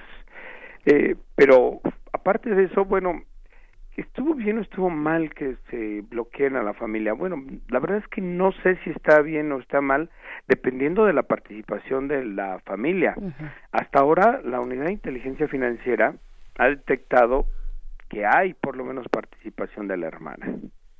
Eh, ¿En qué sentido? Bueno, todo lo que comentamos hace rato era de, de, la constructora brasileña Odebrecht. Bueno, ¿y dónde brinca Altos Hornos? ¿Dónde aparece o por qué ahora que se ha mencionado Altos Hornos y al propietario que es Alonso Incira? Bueno, este, esta es una historia por separado, ¿eh? Odebrecht todavía no se presenta ninguna acusación. Todo esto que hemos platicado pues es lo que nosotros hemos publicado, porque es lo que hemos encontrado que existe en la justicia brasileña, pero todavía no hay ninguna acusación contra Emilio Lozoya por ese caso. Y esa era precisamente la pregunta que, que, iba a plantearte a continuación, porque está pues obligado a continuar esta línea hasta donde tope, ¿no? También se ha dicho por parte de este gobierno, pues hasta donde topen las investigaciones y los y los cargos y responsabilidades. Pero ¿cómo, ves tú los alcances de justo de esta línea que plantea la eh, pues esta línea jurídica eh, judicial que plantea la, la fiscalía? Bueno, mira, eh, lo que ha dicho la fiscalía es que eso lo dijo hace como dos semanas, un poquito más que en 60 días iba a presentar ya la acusación ante un juez por lo de Odebrecht, por todo lo que platicamos. La verdad es que no sé, eh, durante todo el sexenio pasado hay que recordar que ya se sabían las acusaciones y que se hicieron públicos. Nosotros empezamos a publicar desde desde 2017 parte de todo lo que les he contado, eh, de lo que he compartido con, la, con las audiencias. Eh, pero del, el gobierno pasado se dedicaron a darle largas, a no hacer nada, a guardar las acusaciones debajo del cajón. Este, eh, las autoridades de la entonces Procuraduría de la PGR, la verdad es que hicieron todo lo posible por no obtener información. Ellos no querían tener información para qué, para proceder, pues cómo iba a proceder, si era uno era uno de los amigos más cercanos, por lo menos durante mucho tiempo, de Enrique Peña Nieto. Entonces, habría que ver ahora qué es lo que ha hecho mm, el fiscal eh, Gertz Manero, saber si ya eh, llegó un acuerdo con la Fiscalía de Brasil, con la justicia brasileña para tener acceso a los documentos. Fíjense cómo era de absurdo que para, cómo hacían para no tener la información, ¿no? Hacían como querían, como que querían, pero en realidad pues lo que no querían obtener la información. En todos los países en los que Odebrecht eh, operó hoy, que son aproximadamente 10, en todas las 10, 12 en toda Latinoamérica, pues la justicia brasileña llega a acuerdos con, con digamos, con sus pares de los países correspondientes. En el caso de México, cuando fueron y dijeron, oigan, quisiéramos tener toda la información que tienen, pero un favor, ¿no las pueden traducir al español? Imaginen decenas de miles de documentos, de transcripciones, de copias de este, estados de cuenta, de estructuras empresariales, de testimonios. Obviamente la justicia brasileña no iba a estar para... Es el único país de todos en que pidió que se los entregaran traducidos. Y obviamente la justicia brasileña le dijo, no, pues claro que no podemos, no, no está en nuestro interés, no nos interesa. Si quieren, ahí está la información, pero no les vamos a traducir. Y por eso, por esa petición del gobierno mexicano, del el gobierno mexicano anterior, pues obviamente no se llega a un acuerdo, por una parte, y por otra parte, tampoco querían llegar a un acuerdo diciendo que no, que cómo iban a pactar con criminales, porque la mayoría de los países, todos los países, hay que decirlo, principalmente, bueno, Perú, Venezuela, República Dominicana, Panamá, Colombia, Ecuador, es decir, donde me digan, pues lo que los funcionarios de Odebrecht dijeron, bueno, te contamos todo, eso que ya le contamos al juez brasileño, ahora se los contamos a ustedes los fiscales mexicanos, con una condición, pues ya no nos juzguen en su país, ya nos están juzgando en Brasil, ya estamos en la cárcel en Brasil, ya tenemos que devolver toda la riqueza porque era una parte de digamos de las condiciones para llegar a acuerdos. Ya regresamos todo el dinero que obtuvimos ilícitamente pues ya no nos juzguen en México ya no nos juzguen en Colombia. Y todos los países aceptaron porque encontraron qué será la manera obviamente de, eh, de encontrar la, los esquemas de clarificar cómo fue que se dio la corrupción y obviamente procesar como ha, sido el caso, a decenas de de altos eh, políticos. Bueno, en México no quisimos pactar, dijimos, no, no, no, ¿cómo vamos a llegar a llegar a acuerdos con delincuentes? Así es que mm, no llegamos a ese acuerdo y por lo tanto no no vamos a, obtener la, los testimonios. Claro, lo que querían era no obtener los testimonios, era muy evidente y claro. Bueno, ahora el fiscal Gersmanero ya llegó a un acuerdo, no lo sabemos, ya tiene la información que nosotros estuvimos publicando y seguramente todavía hay más, pero nosotros publicamos muchísimo. No lo sabemos, por eso es muy importante esperar a ver la acusación, qué tan sólida es, qué elementos cuenta, de qué los de qué de qué los acusan a Emilio Soya y a quién más, ¿no? Entonces, este eso por una parte, que eso es lo que podemos esperar ahora. Del caso de Altos Hornos, bueno, el caso de Altos Hornos ya está en camino, ya hay órdenes de aprehensión, ya está la acusación ante un juez, este, ya hay una ficha roja de la Interpol, ya detuvieron a Alonso Ancira. Este caso de Altos Hornos también es un caso de corrupción que tiene un punto en común y, creo que con eso ya redondaría. Este, el punto en común, a ver, eh, con todos los sobornos de que, que comentamos, eh, ¿Cómo le hicieron llegar a Emilio Lozoya presuntamente los 10 millones de dólares? Pues hicieron transferencias internacionales entre muchísimas empresas fiscales que eran eh, fantasmas eh, ubicadas en, en, paraísos fiscales em, de Odebrecht y al final, de acuerdo con los testimonios, que en caso de ser ciertos, pues Emilio Lozoya habría recibido en dos empresas fantasma ubicadas en paraísos fiscales, una que se llama eh, Secapan y otra que se llama Latin America Asia Holding Company. Esas dos empresas son eh, propiedad de, o, o, serían presuntamente propiedad de Lozoya. Y eh, el dinero le llegó de una empresa de Odebrecht, una empresa de estas fantasmas también, dedicada solamente a sobornar, es decir, no era una empresa que no existe, más que en el papel, y que se llama Grangemouth Trading Company. ¿Qué ocurrió? Y espero ser claro en, y, corto. En 2014 Pemex anuncia que va a comprar una planta de fertilizantes para reactivar esa industria en el país y producir urea con esa planta. Mm. Y anuncia que le ha comprado en 475 millones de dólares eh, a Altos Hornos de México. Esa planta es una planta que diga, se llama agronitrogenados, hemos escuchado el nombre. Es una planta que por lo demás en ese enero, en ese enero de 2014 ya es una chatarra, no sirve. Tiene 14 años sin que funcione, es decir, está parada la maquinaria desde 14 años. Obviamente mucha de esa maquinaria es inservible, no van a echarla a andar nunca y además los equipos no solo ya tenían parados 14 años, sino tenían eh, una antigüedad de 30 años. En cualquier proceso industrial, eso es chatarra, un equipo de 30 años ya no sirve. Este, y además no solo eso. Años después subimos, supimos, aunque también hubo voces que desde un principio se, empezaron a decir que pues, los, especialistas de esa industria sabían que era una chatarra y que se estaba vendiendo con un sobrecosto altísimo.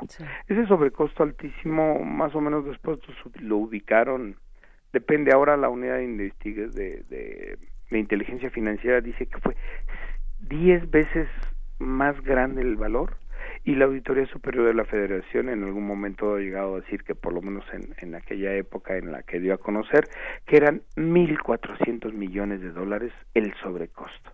Bueno, es un pésimo negocio para el Estado, para la nación, para los mexicanos. Pemex compra agrinitrogenados en 475 millones de dólares a mediados de enero de 2014. Un mes exactamente después, Berenice y, Miguel Ángel, detectamos nosotros, Quinto Elemento Lab, yo particularmente revisando los estados de cuenta, y me brinca un, un nombre, Altos Hornos de México y empiezo a ver las fechas y digo, a ver, ¿qué hace Altos Hornos de México? Obviamente una empresa siderúrgica muy importante, una compañía privada, ¿qué hace enviándole cuatro millones de dólares a una empresa fantasma de Odebrecht? Y empiezo a revisar, pues obviamente los documentos y digo, a ver, y no solo eso, sino que en ese mismo estado de cuenta, unos días después de que Altos Hornos envía ese dinero a esa empresa, vemos que esa misma empresa empieza a mandar dinero a las empresas fantasmas también, que presuntamente son propiedad de Emilio Lozoya, es decir, que lo único que había recibido era el dinero, es decir, le había hecho el favor, pongámoslo en términos llanos, la, la tesis de la Fiscalía y de los investigadores mexicanos es, eh, como ya le había funcionado muy bien a Emilio Lozoya, que le mandaran dinero utilizando esos paraísos fiscales y utilizando esas empresas fantasma, en otro caso de corrupción distinto o en otro presunto caso de corrupción distinto, que sería el de Altos Hornos, eh, la idea es, va y les dice, oigan, ¿podrían prestarme su empresa para que me manden el dinero de otros negocios que yo tengo? Y ustedes me lo pasan, al fin ustedes ya saben cómo funciona. Y esa es la conexión de Altos Hornos, que es otro negocio y otro presunto soborno. Altos Hornos le habría dado cuatro millones de dólares a Emilio Lozoya en compensación o como, pues, como soborno, como mordida por haber comprado una planta chatarra con sobrecosto. Y eso es donde entra Altos Hornos de México. Pues ahí está, ahí está parte de esta investigación, de esta narrativa larguísima que involucra pues altas autoridades en nuestro país y en Latinoamérica. Ignacio Rodríguez Reina, periodista, autor de esta investigación sobre Altos Hornos de México y Odebrecht, y pues también eh, investigador en Quinto Elemento Lab.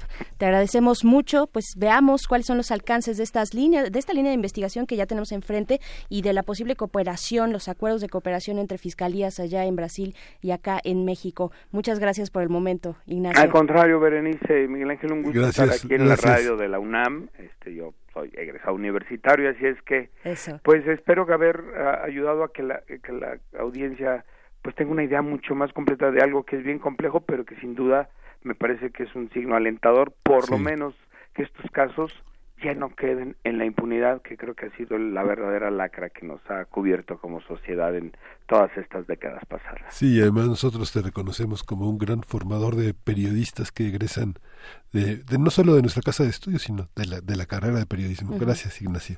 Buenos días, que estén muy bien. Hasta luego. Hasta pronto. Vamos a ir con música. Vamos a complacer a Pablo Estinto con Pearl Jam. No sé si decirle negro, oscuro, black. Turbio, por Tú elige, Pablo. Vamos.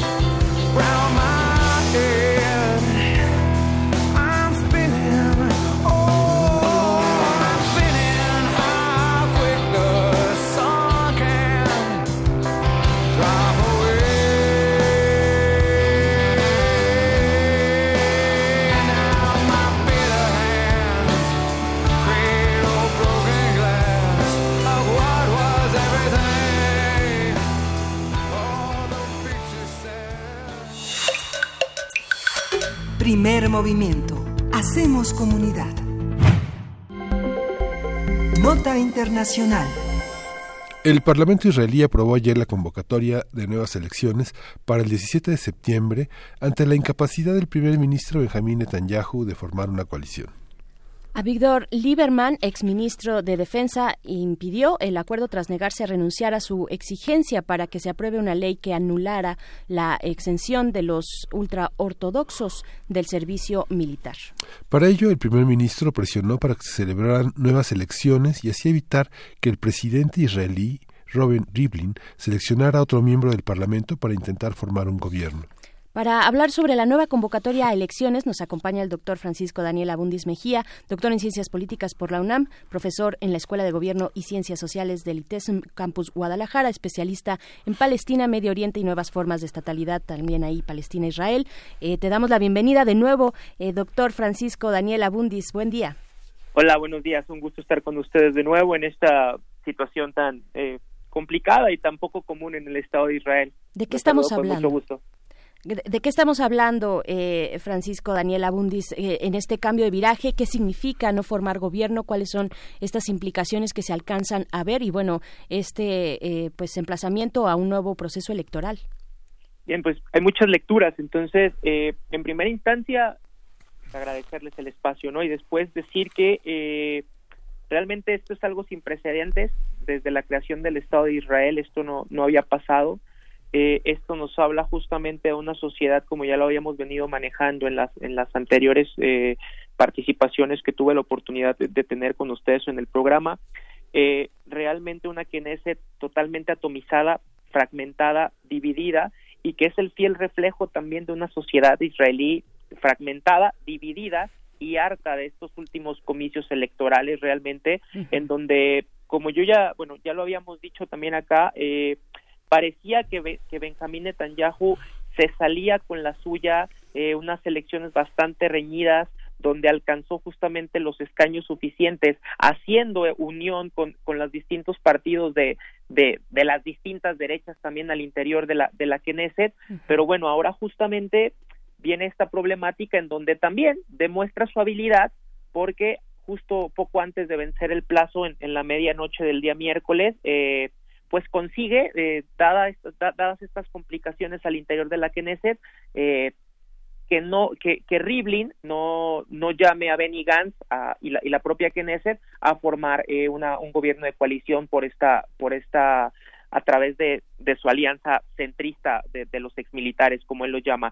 Qué sucedió eh, y por qué por qué es que tenemos esta situación básicamente y como bien lo comentaban al inicio de la nota hubo una división al interior de los propios movimientos de derecha, principalmente entre dos partidos. Eh, en primera instancia, como ya bien lo mencionaban, el partido Israel Nuestro Hogar, que justamente pertenece a un exministro de Defensa, a Víctor Lieberman, y que justamente está muy alineado con muchos uh, israelíes que, que, llegaron al Estado de Israel de distintas latitudes del mundo específicamente y en mayor medida de la, eh, ya la, de la ya extinta Unión de Repúblicas Socialistas y Soviéticas, que son conservadores, pero que tienden más al laicismo, muy desapegados del tema religioso, y por otro lado, esta confrontación se dio con el Partido Ultraortodoxo de los Judíos Unidos de la Torá, justamente por un tema que lleva años en la palestra y que justamente siempre ha estado eh, dentro de muchas de las elecciones del Estado de Israel desde su creación en 1948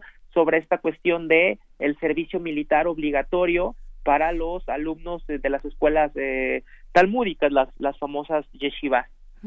Estas acusaciones de corrupción, estos señalamientos y también esta investigación que ya está en curso en la fiscalía, eh, tienen, tuvieron algún impacto finalmente en todo este contexto tan complejo hacia eh, Netanyahu.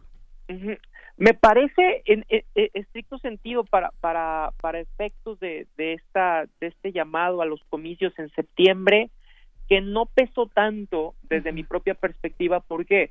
Porque en su momento, en, las elecciones de abril, es decir, Netanyahu apoyándose específicamente, como ya lo habíamos venido manejando también, de esta relación con, con Donald Trump, la cuestión de Jerusalén eh, y demás cuestiones, supo manejar sus cartas políticas para que esto no hiciera tanto peso. Eh, y justamente este tema de los de las acusaciones de corrupción eh, los, lo, vuelve a manejar nuevamente de, de, una buena manera Benjamín Netanyahu porque no permitiendo al presidente israelí eh, llamar a, a Benny Gantz a formar coalición, él justamente aplaza nuevamente el tema con el fiscal para su audiencia por los casos de corrupción eh, en este sentido. En este sentido, a lo que se ha dicho, la audiencia para el, el primer ministro Benjamín Netanyahu comenzaría a principios de octubre, es decir, después de las nuevas elecciones, porque hay que recordar que las nuevas elecciones están llamadas para el 17 de septiembre, con lo que nuevamente el primer ministro israelí Benjamin Netanyahu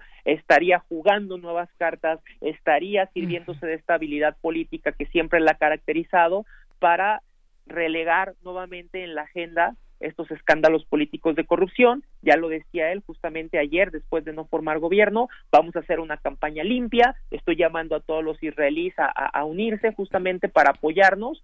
Pero esto me parece, eh, compañeros, viene desde los desde las propias entrañas de la profunda división que existe en este caso y particularmente para efectos de, de lo que ocasionó que se llaman nuevas elecciones, esta derecha al interior del Estado de Israel. Es una derecha muy fragmentada, pero que sigue teniendo peso, encabezada en primera instancia por el Likud, este partido Benjamín Netanyahu, que a pesar de que logró 35 escaños en las últimas elecciones, pues eh, de alguna u otra manera no le alcanzó. Lo que parecía iba a ser alianzas fáciles ahí para, para lograr su, su nuevo mandato y, y de una vez por todas superar a, a David Ben Gurion como el primer ministro en servicio con, eh, eh, más largo de toda la historia, pues no pasó. Entonces tenemos el Likud, tenemos el Kulanu, que, que, es por ahí de centro, tenemos a estos ultraortodoxos que, que son los que están presionando, y tenemos justamente a Israel Nuestra Casa, esta figura de, de, Lieberman, que es el que ha dado al traste justamente las aspiraciones eh, de, de, Netanyahu. Y por otro lado, el Unión, eh, hay otro, hay otro que son estos partidos, la Unión de Partidos de Derecha, que pugnan más por, por la cuestión de anexar eh, los territorios de Palestina. Ojo acá, que no hemos mencionado el tema palestino también, y que viene a ser fundamental. ¿Por qué? Porque es un tema que durante todas las elecciones, como podemos recordar, no se mencionó. De manera escueta, Netanyahu, al último, para lograr formar, tener mayores escaños, eh, dijo que eh, iba a anexar parte de las colonias de Cisjordania ocupada a territorio israelí. Eh, estamos en una coyuntura bastante interesante en donde, bueno, más de lo mismo con, con, con este plan de paz de la administración eh, Trump en, en Casablanca, en donde eh, su yerno, Jared Kushner, ya ha dicho que terminando el Ramadán va a dar los primeros indicios de este plan de paz con una conferencia económica en, en Bahrein. Entonces, más de lo mismo para los palestinos, no se negocia y ojo acá, algo que también viene a ser fundamental, una sociedad israelí cansada, eh, hastiada por, por estos escándalos de corrupción, por estas divisiones, por esta presión de los ultraortodoxos, que no es un tema menor, hay que decirlo. ¿Por qué? Porque de alguna u otra manera estos personajes eh, rabínicos eh, forman parte del 11% de la población de Israel con una alta tasa en materia de densidad poblacional lo que genera muchas presiones al momento de formar coalición y sobre todo en la búsqueda de este privilegio de no formar parte de, de, la sociedad israelí que eh, dura tres años eh, de manera obligatoria al cumplir la mayoría de edad para realizar el servicio militar. Una sociedad israelí cansada, nos dices, pues es que, y no es para menos, dos procesos electorales casi al hilo, pues no los aguanta cualquiera, es para compadecerlos, de verdad. Eh, en un año, justamente. Y por otro lado, ahora que lo mencionas, dos en un año, y, y también ya vienen las críticas, sobre todo en materia económica.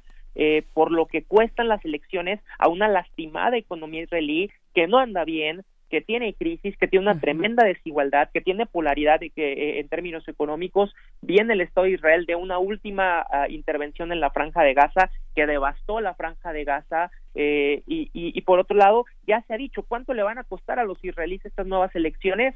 Alrededor de 125 millones de euros estiman algunos datos de algunos diarios eh, y por otro lado hay que recordar que las elecciones en el Estado de Israel pues son un día festivo eh, por lo que para la economía, para la industria, y esto se estima que puede costarle también al, Estado de Israel entre 2.500 y 3.000 millones de shekels, lo que es una gran cantidad para una economía que, como muchas otras alrededor del mundo, no andan bien.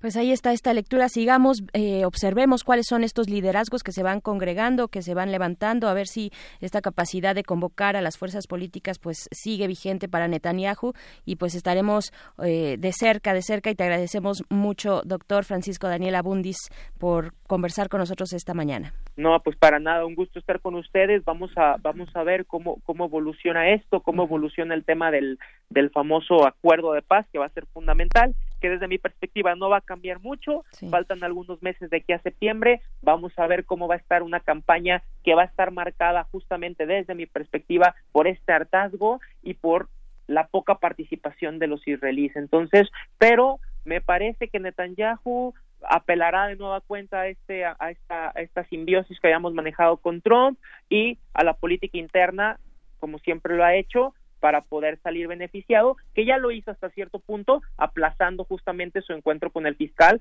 por los varios ah, cargos que tiene en su contra por corrupción al interior del Estado de Israel. Bien, pues muchísimas gracias, Francisco Daniel Abundis. Hasta pronto. Un gusto, que estén muy bien, buenos días a todos y estamos en contacto. Claro que sí, un abrazo. Un abrazo, chao. Eh, pues vamos a ir con algo de música, vamos, Miguel Ángel. Vamos a escuchar a Jorge Negrete con la burrita para complacer a Edgar Berendt.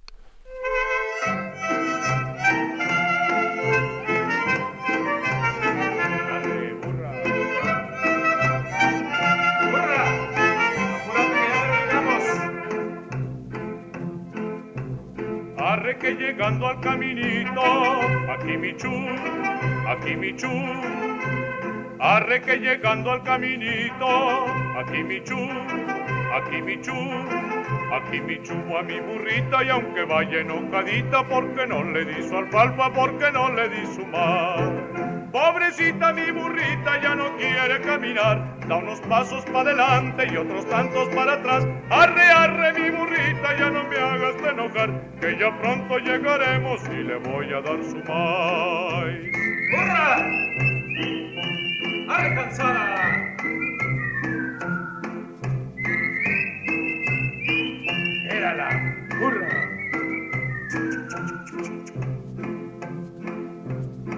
Arre que llegando al caminito, aquí mi chu, aquí mi chu. Arre que llegando al caminito, aquí mi chu, aquí mi chu.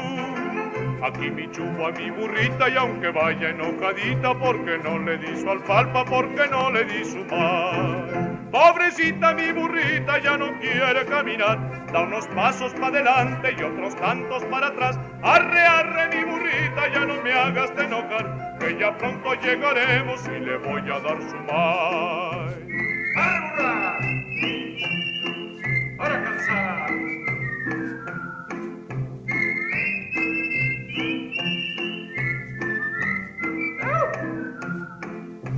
Pobrecita mi burrita ya no quiere caminar, porque no le di su alfalfa, porque no le di su maíz. Pobrecita mi burrita ya no quiere caminar, porque no le di su alfalfa, porque no le di su maíz.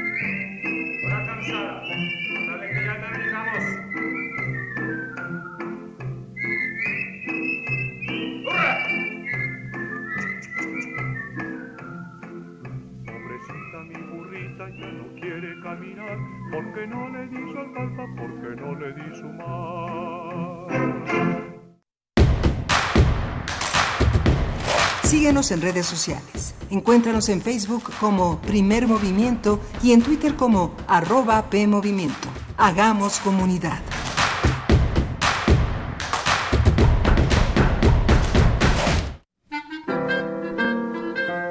Cuando uno dedica su vida al arte, podrá lamentarse de sus decisiones laborales y amorosas, de los malos pagos y de las deudas, de todo, menos del arte mismo.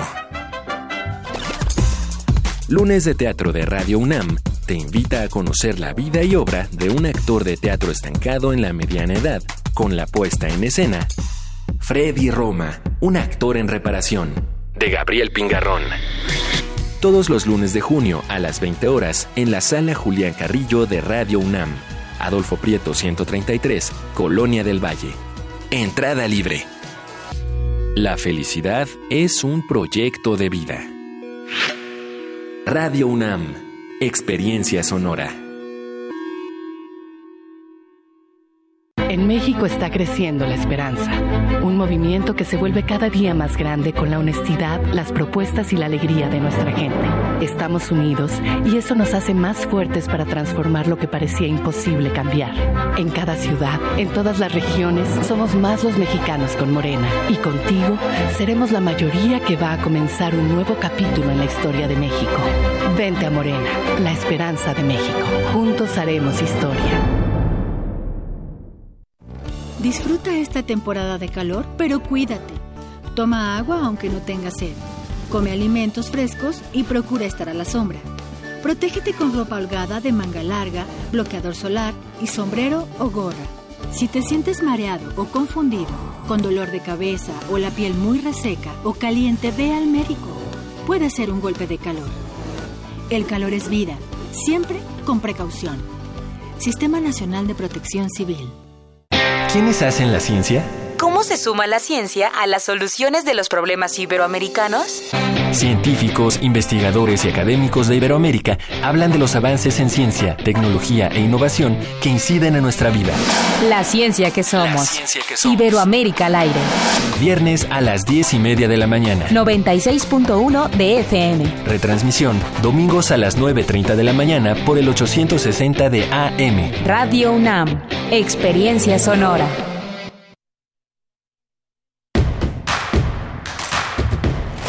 Encuentra la música de primer movimiento día a día en el Spotify de Radio UNAM y agréganos a tus favoritos.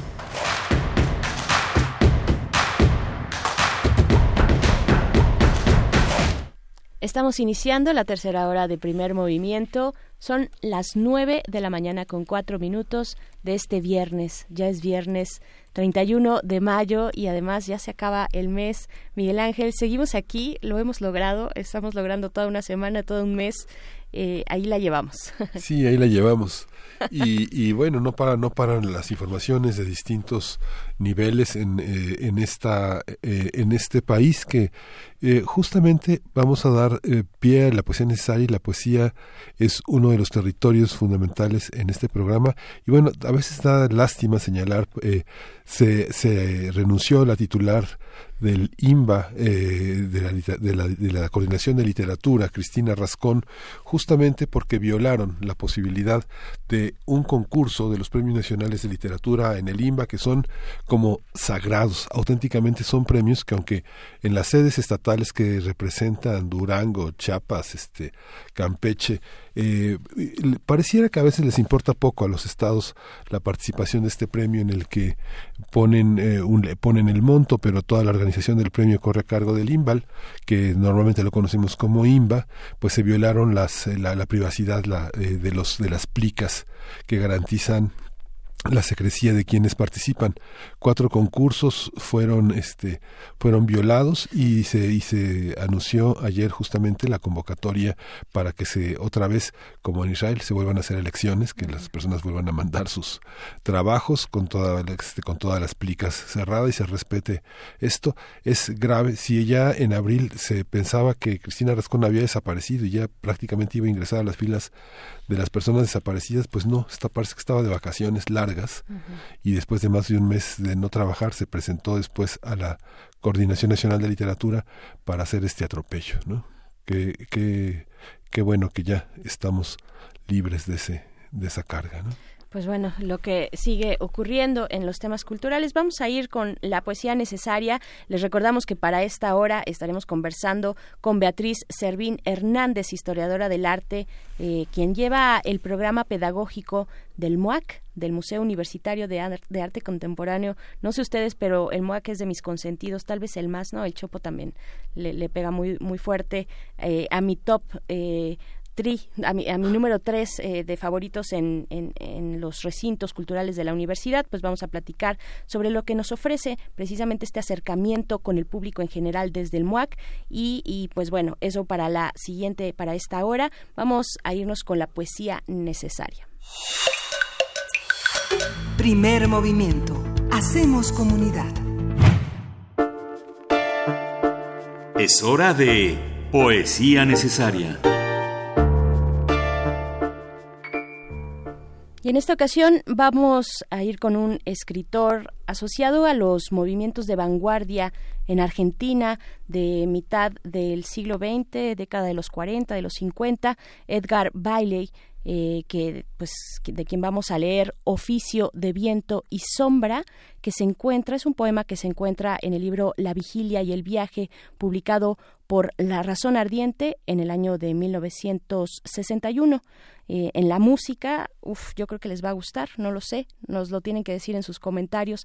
En la música, eh, pues una canción que se desprende del disco Arto, lanzado en 1973, de una agrupación argentina que se llama, se llamaba Pescado Rabioso. La voz es de Espineta, sí, del flaco. Así es que vamos a leer esto, que es Oficio de Viento y Sombra. Frente a las pruebas de la noche, coraje de prolongar con tu voz el silencio opulento, por ahí, por aquí he marchado, al alba retenido, pasajero, entre el viento y la sombra, entre las ramas, no relegar a un mundo aparte las donaciones del viaje, metiendo a su costado, conozco el fluir de ese camino, esta mezcla de, de mí mismo, de mis manos, esta ignorancia, coraje otra vez para ser al mismo tiempo la piedra y el horizonte y descubrir entre los anuncios del desprecio los indicios del sol de un camino abierto, reconquista del mar y la intemperie.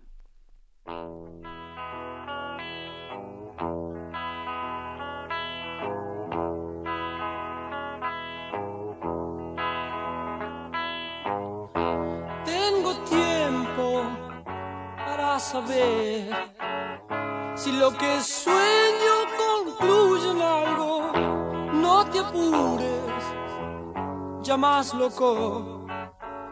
Porque es entonces cuando las horas Primer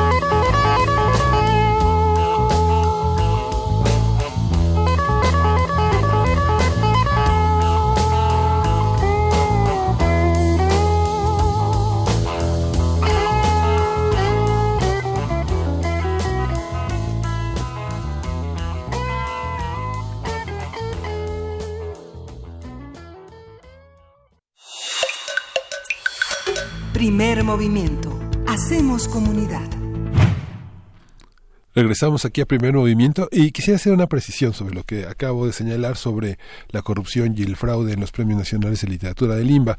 Hubo un después del enojo que provocó este la falta de tacto para celebrar el cumpleaños del líder de la Iglesia Luz del Mundo en el Palacio de Bellas Artes, pues un este nuevo escándalo que me, me, me corrige no fueron este no son todos los premios, muchos de los premios se premian por trayectoria, no solamente por las plicas, pero se reconoció después de negar que habían sido más premios eh, durante la gestión de Cristina Rascón al frente de la dirección de la Coordinación Nacional de Literatura se dieron otras situaciones polémicas como la reducción del 50% del monto del Premio Internacional Alfonso Reyes que quedó en 300 mil pesos mientras que el Premio Bellas Artes Ensayo desapareció tras considerar que ya existe otro dedicado al género por lo que desaparece este, este premio que es fundamental en el terreno del ensayo.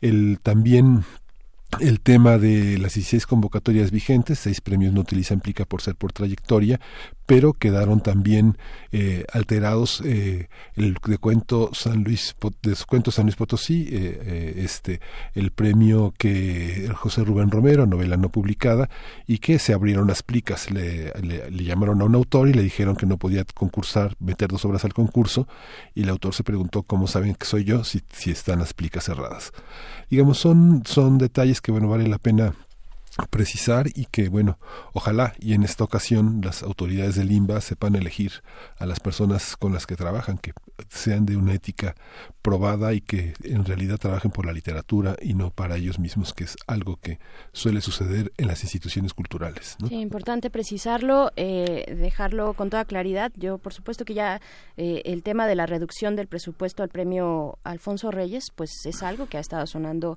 eh, bastante eh, que ha sido muy criticado pues por la importancia la trayectoria de este de este premio. Y pues bueno veamos veamos en qué y cómo camina esta esta situación de, de los presupuestos a los premios a la literatura al fomento de la creación literaria en todos estos eh, pues ángulos y, aspectos y premios que has mencionado. Y pues bueno no queremos eh, dejar de invitarles eh, pues ya, ya está por empezar el mes de la diversidad sexual, el mes del orgullo, en realidad, en todo el mundo, que es el mes de, de junio, eh, pues como epicentro de la diversidad sexual, una de las una de, de, de, los festivales a los que les queremos invitar es al Festival de la Diversidad Sexual, el FITS, así es por sus siglas y lo pueden encontrar así en sus redes sociales arroba fitsmx. El eh, pues la sede la sede principal de este festival es el museo universitario del chopo y pues arranca el día de hoy. Eh, la, la, cartelera eh, la agenda es muy amplia no solamente en este festival sino en general en la agenda de la diversidad sexual para esta para este año para este mes del orgullo pues tiene eh, pues una agenda es una agenda muy amplia y no solamente se circunscribe por supuesto a la Ciudad de México sino a, vaya es prácticamente un festejo mundial y pues bueno, les invitamos a que se acerquen a las redes sociales del Museo Universitario del Chopo para que puedan consultar lo que van a encontrar. Es un despliegue de música, un despliegue escénico también, de, de, artes, de literatura, en fin, muchísimas propuestas desde la diversidad para festejar precisamente el orgullo. Hay que decir que este festival, y es un dato interesante, este festival eh, de la diversidad sexual es que, que ya va por su eh, año número 21,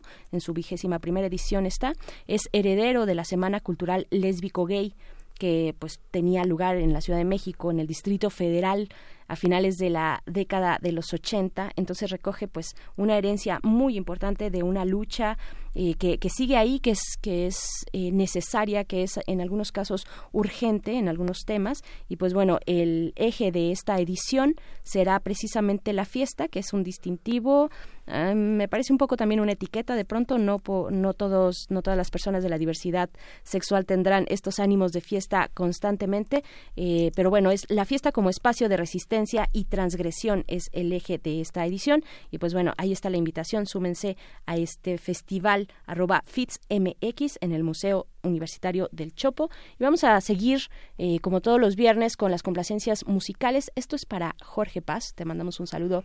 Jorge, nos propone escuchar a The Horrors. Órale, bien, bien, me gusta. Para viernes, Primary Colors es la canción. Vamos con esto, están en primer movimiento.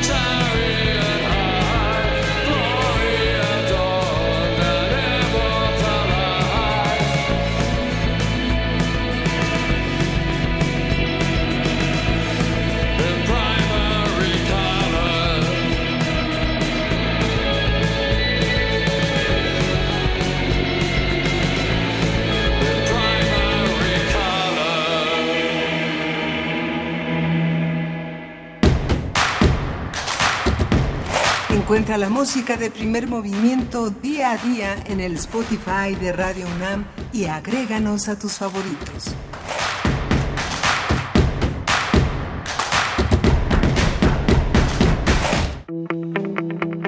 La mesa del día. El Museo Universitario de Arte Contemporáneo, el MAC, fue inaugurado en noviembre de 2008. Es un recinto público que forma parte del proyecto del Centro Cultural Universitario. Resguarda una colección de obra producida a partir de 1952 por artistas radicados en México y sus salas han albergado más de 150 exposiciones. Este recinto ofrecerá en los siguientes meses los recorridos para todos, que tienen el objetivo de generar espacios de inclusión y acercamiento al arte para personas con eh, discapacidad auditiva, visual, motriz e intelectual. Esta actividad eh, se imparte por especialistas en discapacidad visual, auditiva, intelectual, educación especial y enlaces.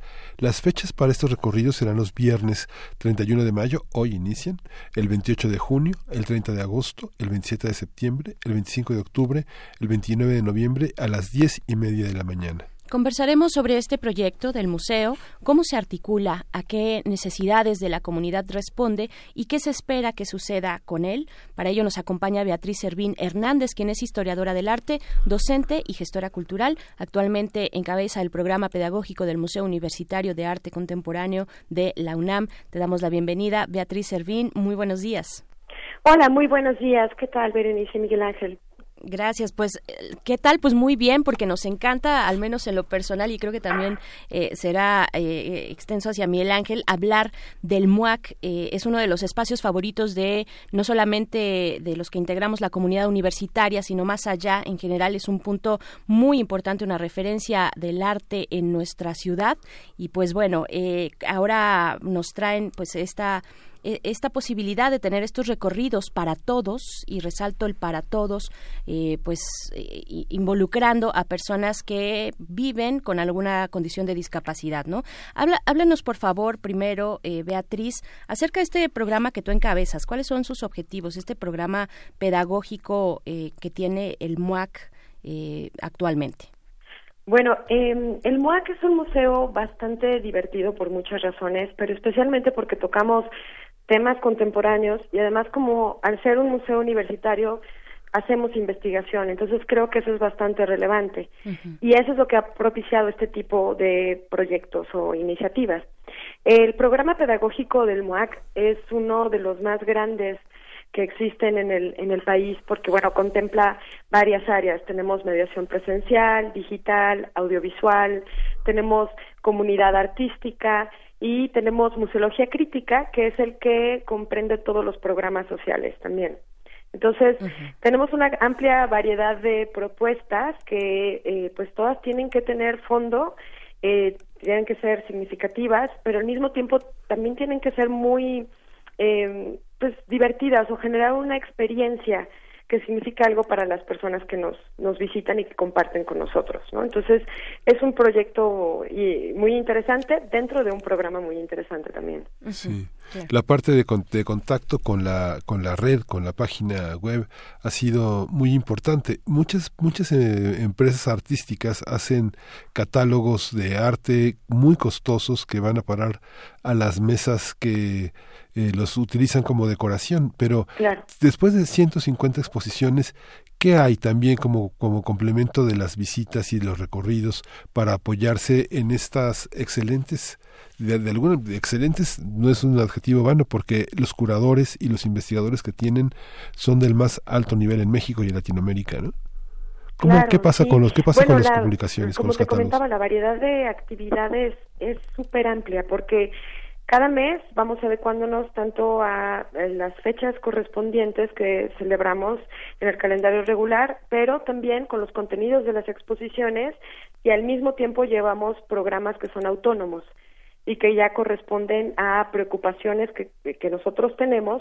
Y pues nosotros nos guiamos por tanto por museología crítica como pedagogía de la contingencia, que lo que hacen son detectar qué necesidades hay dentro de la sociedad que no están siendo eh, suplidas por la escuela o por el entorno. Y entonces eso es lo que eh, nosotros atacamos y lo hacemos a través de formatos muy distintos, ¿no? O sea, por ejemplo, en el día de eh, la lucha contra la violencia contra la mujer es este la lucha libre. Tenemos una sesión de, de lucha libre con grandes, grandes luchadoras mexicanas que traen también un discurso muy interiorizado del feminismo y de la lucha de la mujer y todo el recorrido que ellas han tenido para poder pelear en la ciudad, ¿no? Porque todavía hace unos años pues tenían que hacerlo en provincia porque no no estaban no, eh, no podían hacerlo aquí, ¿no? Entonces, tenemos formatos muy distintos, desde la lucha libre hasta clases, seminarios. Tenemos unos laboratorios padrísimos de arte contemporáneo para niños. eh, los viernes, también el último viernes de cada mes, tenemos imaginarios contemporáneos para los niños que, que no van a la escuela, este, para que vengan con nosotros y tengan pues recorridos mediados, talleres, eh, muchas actividades distintas. Entonces sí, eh, hay para todos los gustos, para las personas más académicas, con una formación ya muy específica y para un público general también.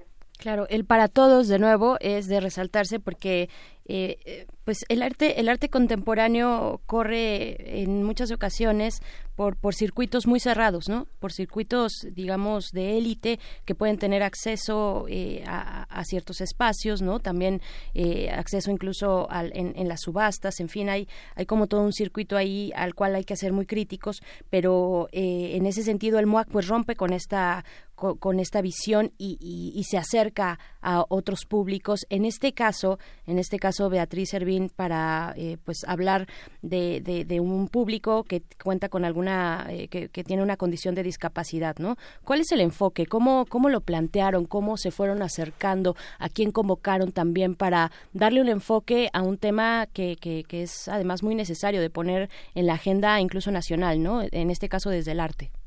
Claro, de hecho, bueno, el programa de inclusión lo que busca es dar respuesta a la diversidad de visitantes. Eh, no solamente aquellos que cuentan con alguna discapacidad, sino pensar en todas las variantes, en todos los intereses que ellos tienen, ¿no? No solamente es brindar las tablas para generar accesibilidad, de que, o sea, una accesibilidad física, ¿no? Al, al museo, sino que también escuchar los intereses y los deseos de los visitantes, de saber qué cosas parecen relevantes, qué formatos les funcionan, cuáles son atractivos. Entonces, estamos en un constante mapeo de, de todas esas necesidades para saber cómo acercarnos al público. Entonces, el programa de inclusión en realidad ha surgido desde el principio del museo, pero ya eh, más contundentemente a partir del 2017, cuando empezamos con los primeros recorridos. Tenemos actualmente uno al mes y esperamos el año que viene tener una propuesta mucho más amplia pero en este momento estamos sentando las bases para todo lo que lo que posiblemente pueda venir después no porque vamos a comenzar con un público eh, con discapacidad y poco a poco vamos a ir avanzando con más comunidades no como adultos mayores eh, toda la, la, la gama que queremos involucrar también dentro del museo dentro de los procesos. Y lo maravilloso del arte contemporáneo es, es la gran cantidad de formatos que utiliza y de soportes eso a nosotros nos sirve como una herramienta, porque tenemos para trabajar, bueno, tanto cuestiones sonoras, visuales, algunas veces incluso táctiles, entonces, pues son buenas herramientas para, para acercarnos a nuestros públicos. Y pensando que hoy en día el 6.4% de la población en México tiene algún tipo de discapacidad, pues eso significa que al menos hay 7 millones y medio de personas en México que la tienen, ¿no? Entonces, ya sea física, sensorial, cognitiva, y lo que nos interesa es como entablar una eh, pues un intercambio no porque nosotros no estamos aquí para como adoctrinar al público a los visitantes sino para aprender también de ellos. Entonces eso es lo que nos interesa que vengan que se integren algunas de las propuestas pero también estamos pensando incluso en un laboratorio de investigación. ¿Y qué te, parece, Beatriz Servín, si nos lo cuentas? En unos momentos más vamos a hacer el corte de las 9.30, nos despedimos del 860 de AM, se quedan con su eh, programación habitual y regresamos al 96.1 de FM.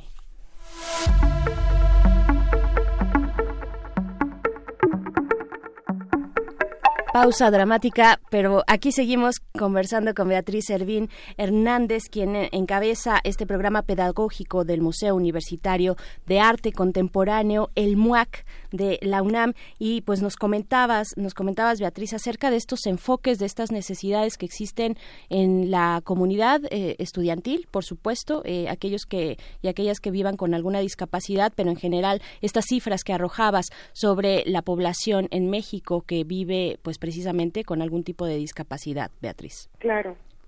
Y de esta manera, ¿cómo se está involucrando el MUAC? ¿no? Exacto. Sí, pues bueno, nosotros ahorita comenzamos con unos recorridos muy bellos eh, gracias a, a, dos poderosos aliados que son el CAED de la SEP, el Centro de Atención para Estudiantes con Discapacidad, y gracias a una profesora que se llama Neris Gutiérrez de la secundaria 320 de la SEP, que este, ambos nos han estado dando la asesoría necesaria y también el apoyo eh, respectivo cuando vienen los grupos y entonces eh, muchas veces necesitamos el apoyo de una sombra, alguien que maneje el lenguaje de señas mexicano, eh, ese tipo de seguimiento y de apoyo son los que nos dan también nuestros aliados para hacer propuestas pues que sean valiosas para la gente que viene. Sí. ¿Cómo es, eh, ¿Cómo es la vida en el museo? ¿Cómo es el trayecto? ¿Cómo son las rutas? ¿Cómo se transita a través de un museo como el MAC? El museo, bueno, como visitante o como persona que, como, como alguien que trabaja aquí. No, organizado como para las visitas de los niños. Digamos que los niños, ¿cuántos niños aproximadamente tienen en una visita? No sé, ¿40? los que caben en, en un las autobús. visitas normalmente tenemos un rango de máximo 30 personas para control de grupo, para que nos puedan escuchar bien, para que podamos darnos el tiempo de atenderlos.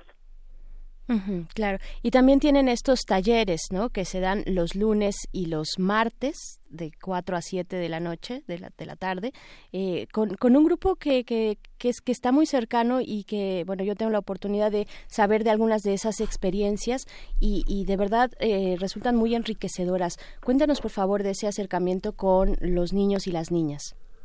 Claro, bueno, los laboratorios son un espacio también pensado para la experimentación eh, siempre damos propuestas diferentes, a veces hacemos libros de artista, a veces nos enfocamos más en la gráfica, en teatro, este, incluso hemos hecho videoarte, entonces eh, siempre hacemos propuestas diferentes, eh, funcionan dos ciclos de laboratorios a lo largo del año, entonces es una formación constante. Y como bien mencionaban, lunes y martes, tenemos actualmente cuatro y se pueden tomar uno o se pueden tomar los cuatro. Eso lo deciden los niños a través de sus intereses, los papás, y eh, ellos mismos van generando proyectos.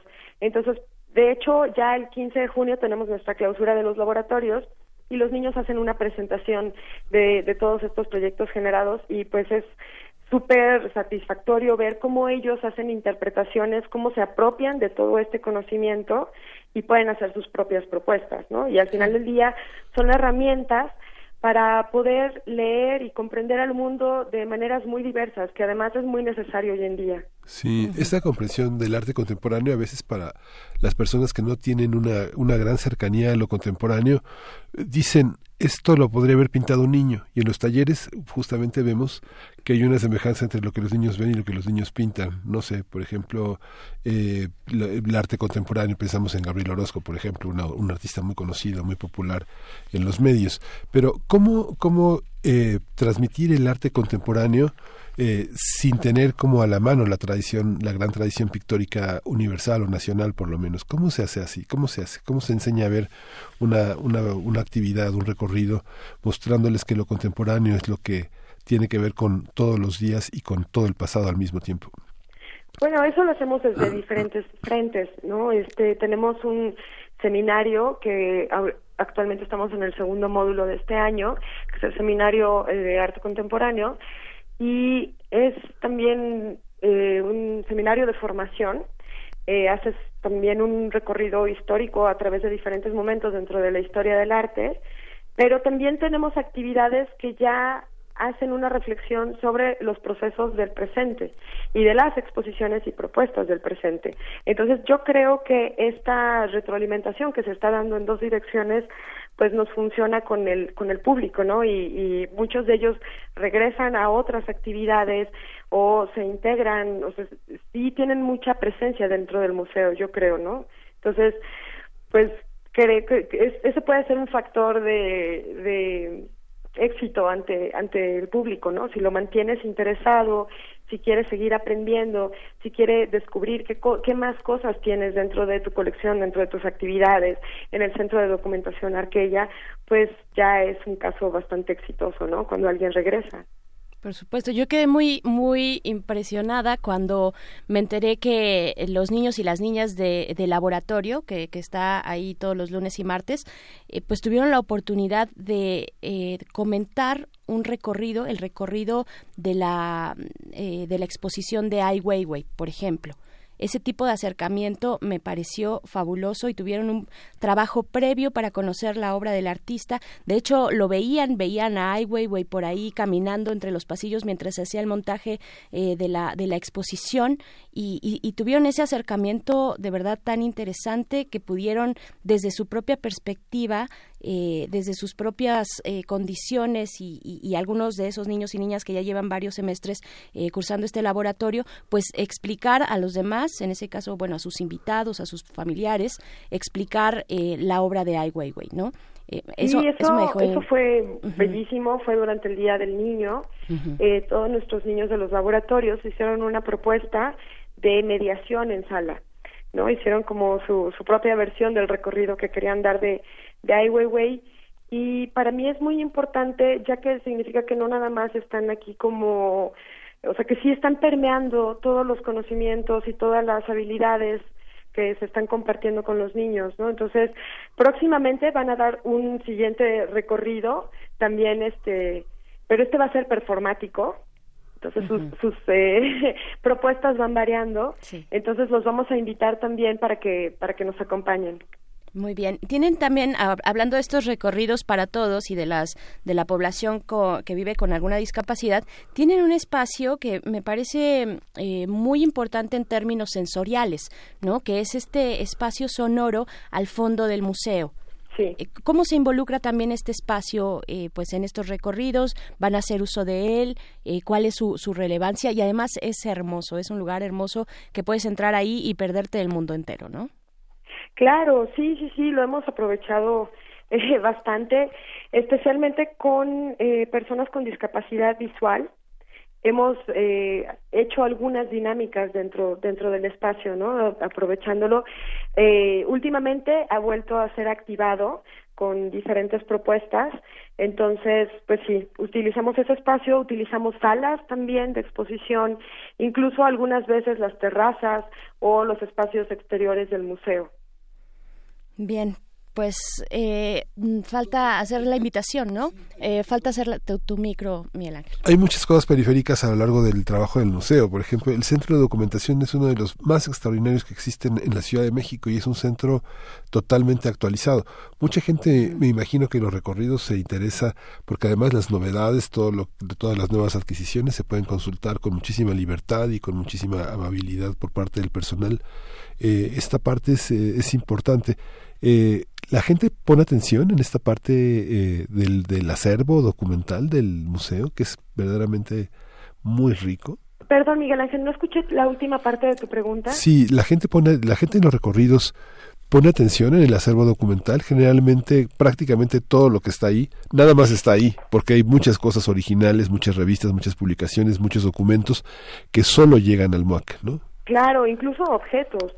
Pues mira, eh, yo creo que el mejor acercamiento que tenemos con el Centro de Documentación Arqueya son las exposiciones que vienen del fondo documental que se hacen en el vestíbulo mismo de, de Arqueya. Entonces, algunas de las que hemos tenido ahí son las de Melquiades Herrera, Alcira, este, en este momento tenemos Arte Acción en México. Entonces, es un espacio pequeño, pero muy, muy bien utilizado, en donde vemos todos estos objetos pertenecientes a la colección y es más fácil que el público interactúe con ellos o los conozca, ¿no? Que con todo el, rigor de manejo de, este tipo de fondos. Entonces, utilizamos mucho ese espacio también, hemos tenido recorridos increíbles ahí, eh, porque bueno, también se, se presta por el tipo de de propuestas que hacen y los fondos que tienen. Entonces hemos tenido eh, recorridos performáticos, algunos más académicos, algunos incluso con, en el caso de Melquiades Herrera, tuvimos a, un, a su profesor de la preparatoria, ¿no? Sí, sí, sí. Entonces, siempre eh, no, no queremos que estas experiencias sean rígidas o que sigan una estructura que no puede cambiar, sino que mm, Consideramos que todas las personas tienen algo muy valioso que aportar, en especial aquellas que estuvieron alrededor de, los artistas, ¿no? Y por eso aprovechamos, los invitamos y activamos estos espacios como el del vestíbulo de, de, porque pues montan unas exposiciones muy interesantes y además muy cercanas al público porque son artistas mexicanos eh, normalmente han estado eh, trabajando o han tenido una presencia entre los años 60, los años 90.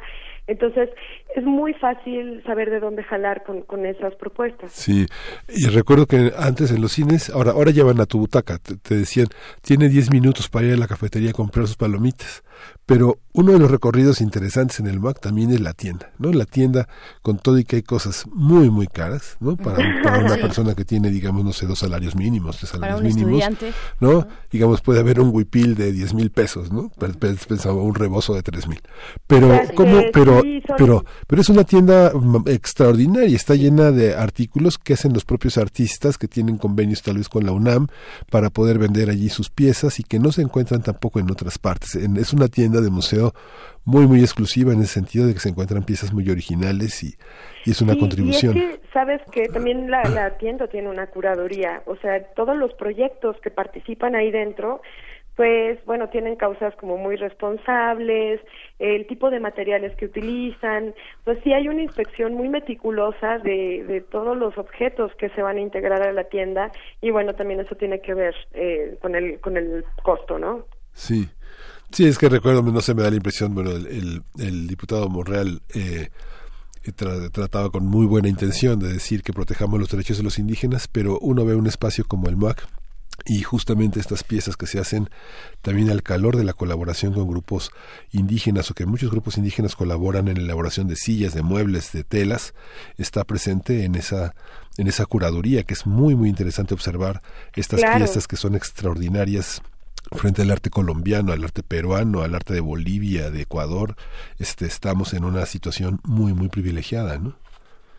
Y además, bueno, libros especializados también en arte contemporáneo, que no se pueden perder, en especial pues también todos los que genera el MUAC, que nosotros los conocemos como los folios de las exposiciones, y son publicaciones muy bien trabajadas, ¿no? Entonces, bueno, les recomiendo todos los espacios del, del MUAC, eh, que vengan muchas veces, que lo exploren, que si tienen cualquier duda, bueno, nosotros a través de programas públicos eh, llevamos todas las actividades, entonces pueden checar nuestras redes que en Facebook son MUAC, programas públicos. Muy bien. Y pues bueno, eh, para el centro de esta conversación que te agradecemos mucho, Beatriz Servín, eh, pues recuérdanos, que, bueno, también preguntarte qué viene para las vacaciones, eh, ahora que ya están muy cerca, cuál es la oferta que tiene el MUAC para este periodo vacacional de verano y, y, después también, pues, sobre los recorridos, ¿no? ¿Cómo nos acercamos a ustedes? ¿Cuáles van a ser los horarios? Pues, pues eso, primero, primero lo primero, las vacaciones. Las vacaciones, muy bien, me parece perfecto empezar por ahí. Vamos a tener un curso de verano para niños de entre 6 y 12 años, eh, que bueno, este, este año va a estar enfocado en lenguas indígenas. Entonces, vamos a estar viendo todo el espectro cultural que hay alrededor de, de las lenguas, ¿no? Entonces, vamos a tener cuestiones gastronómicas y de textiles, eh, un, también vamos a repasar cosmogonía, todo esto, claro, en un lenguaje que, lo, que sea accesible para los niños y que al final de cuentas ellos puedan eh, demostrar lo que han lo que han este, aprendido en este curso de verano a través de un pequeño tianguis expositivo. Ah, fantástico. Esto, el curso de verano, eh, pues sí, acérquense. ¿Cómo, ¿Cómo nos enteramos un poco más? Bueno, estará en la página del MUAC.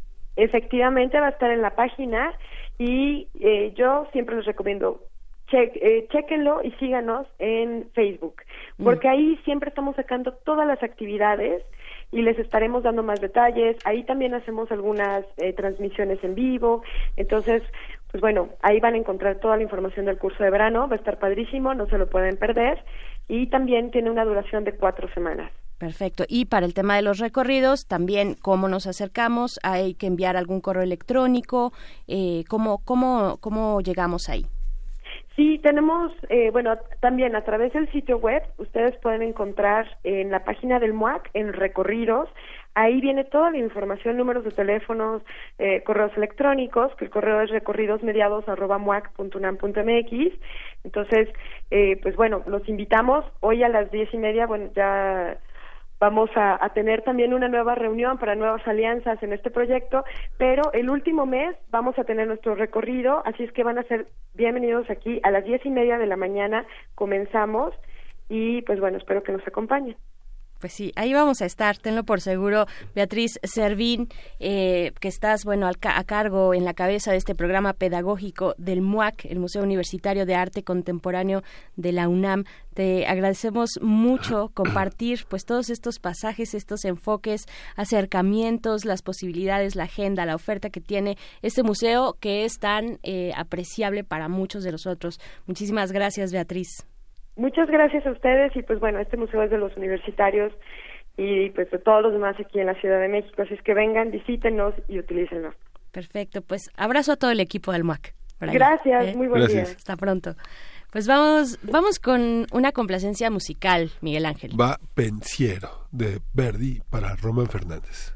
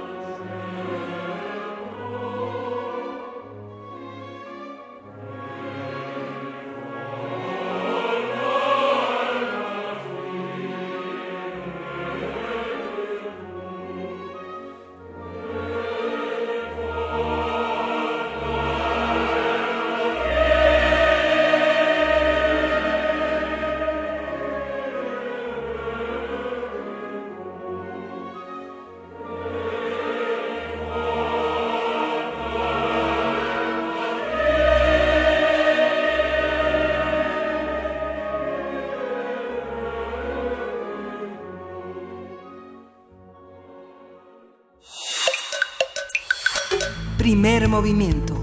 Hacemos comunidad.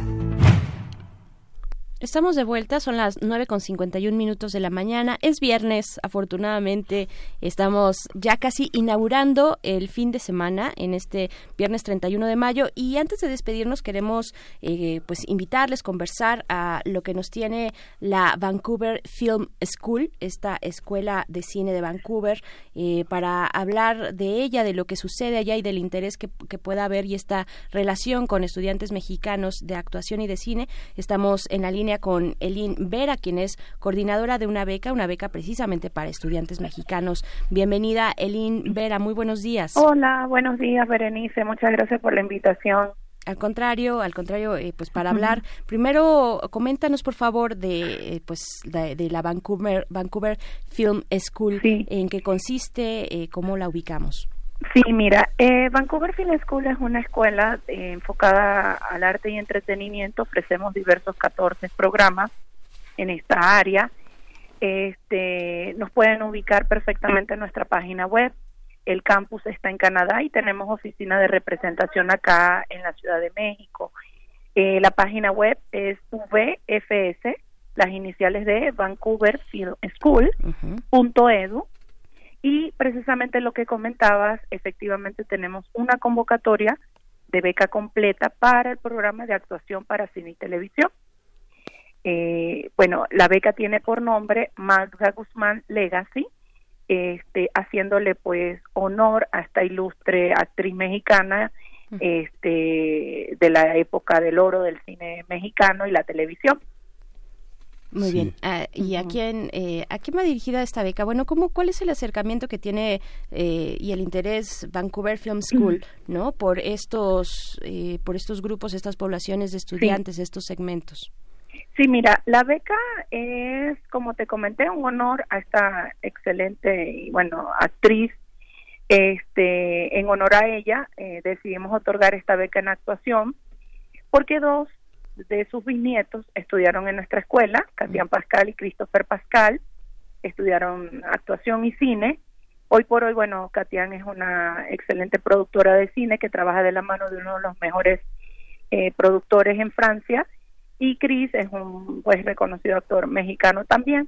Entonces sí decidimos como hacerle homenaje eh, a, a Magda Guzmán y ofrecer esta beca específicamente para talentos mexicanos porque sabemos pues el gran potencial que hay acá en el en, el país no y pues que es una excelente oportunidad para los que quieran hacer eh, eh, actuación estudiar actuación que puedan eh, venir a estudiar con nosotros participen en esta gran convocatoria.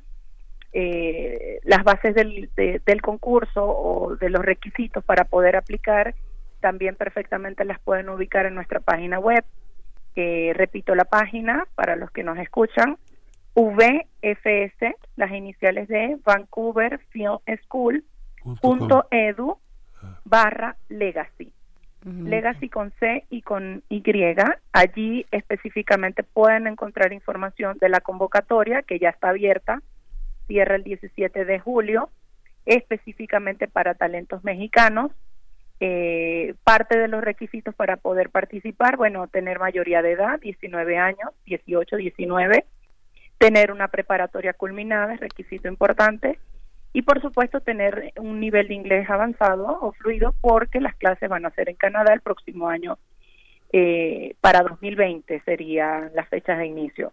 El programa es un año completo y por supuesto el ganador o la ganadora de la beca este no tendría que, que, pagar nada en matrícula, ¿no? Sería en reducción de matrícula. Sí, es una beca del 100%, ¿no? Sí, exactamente. Es una beca del 100%, eh, dos becas del 50% en reducción de matrícula y otras becas parciales. ¿Cuál es el perfil eh, de los programas, de, pues tanto de actuación, de cine, eh, que tienen en la, en la Vancouver Film School? Mira, eh, eh, realmente como ofrecemos diversos programas, en algunos sí necesitas tener un pequeño portafolio para poder aplicar. No tiene que ser algo profesional, eh, va a depender del programa, este, pero que sí que traigas un conocimiento previo, ¿no?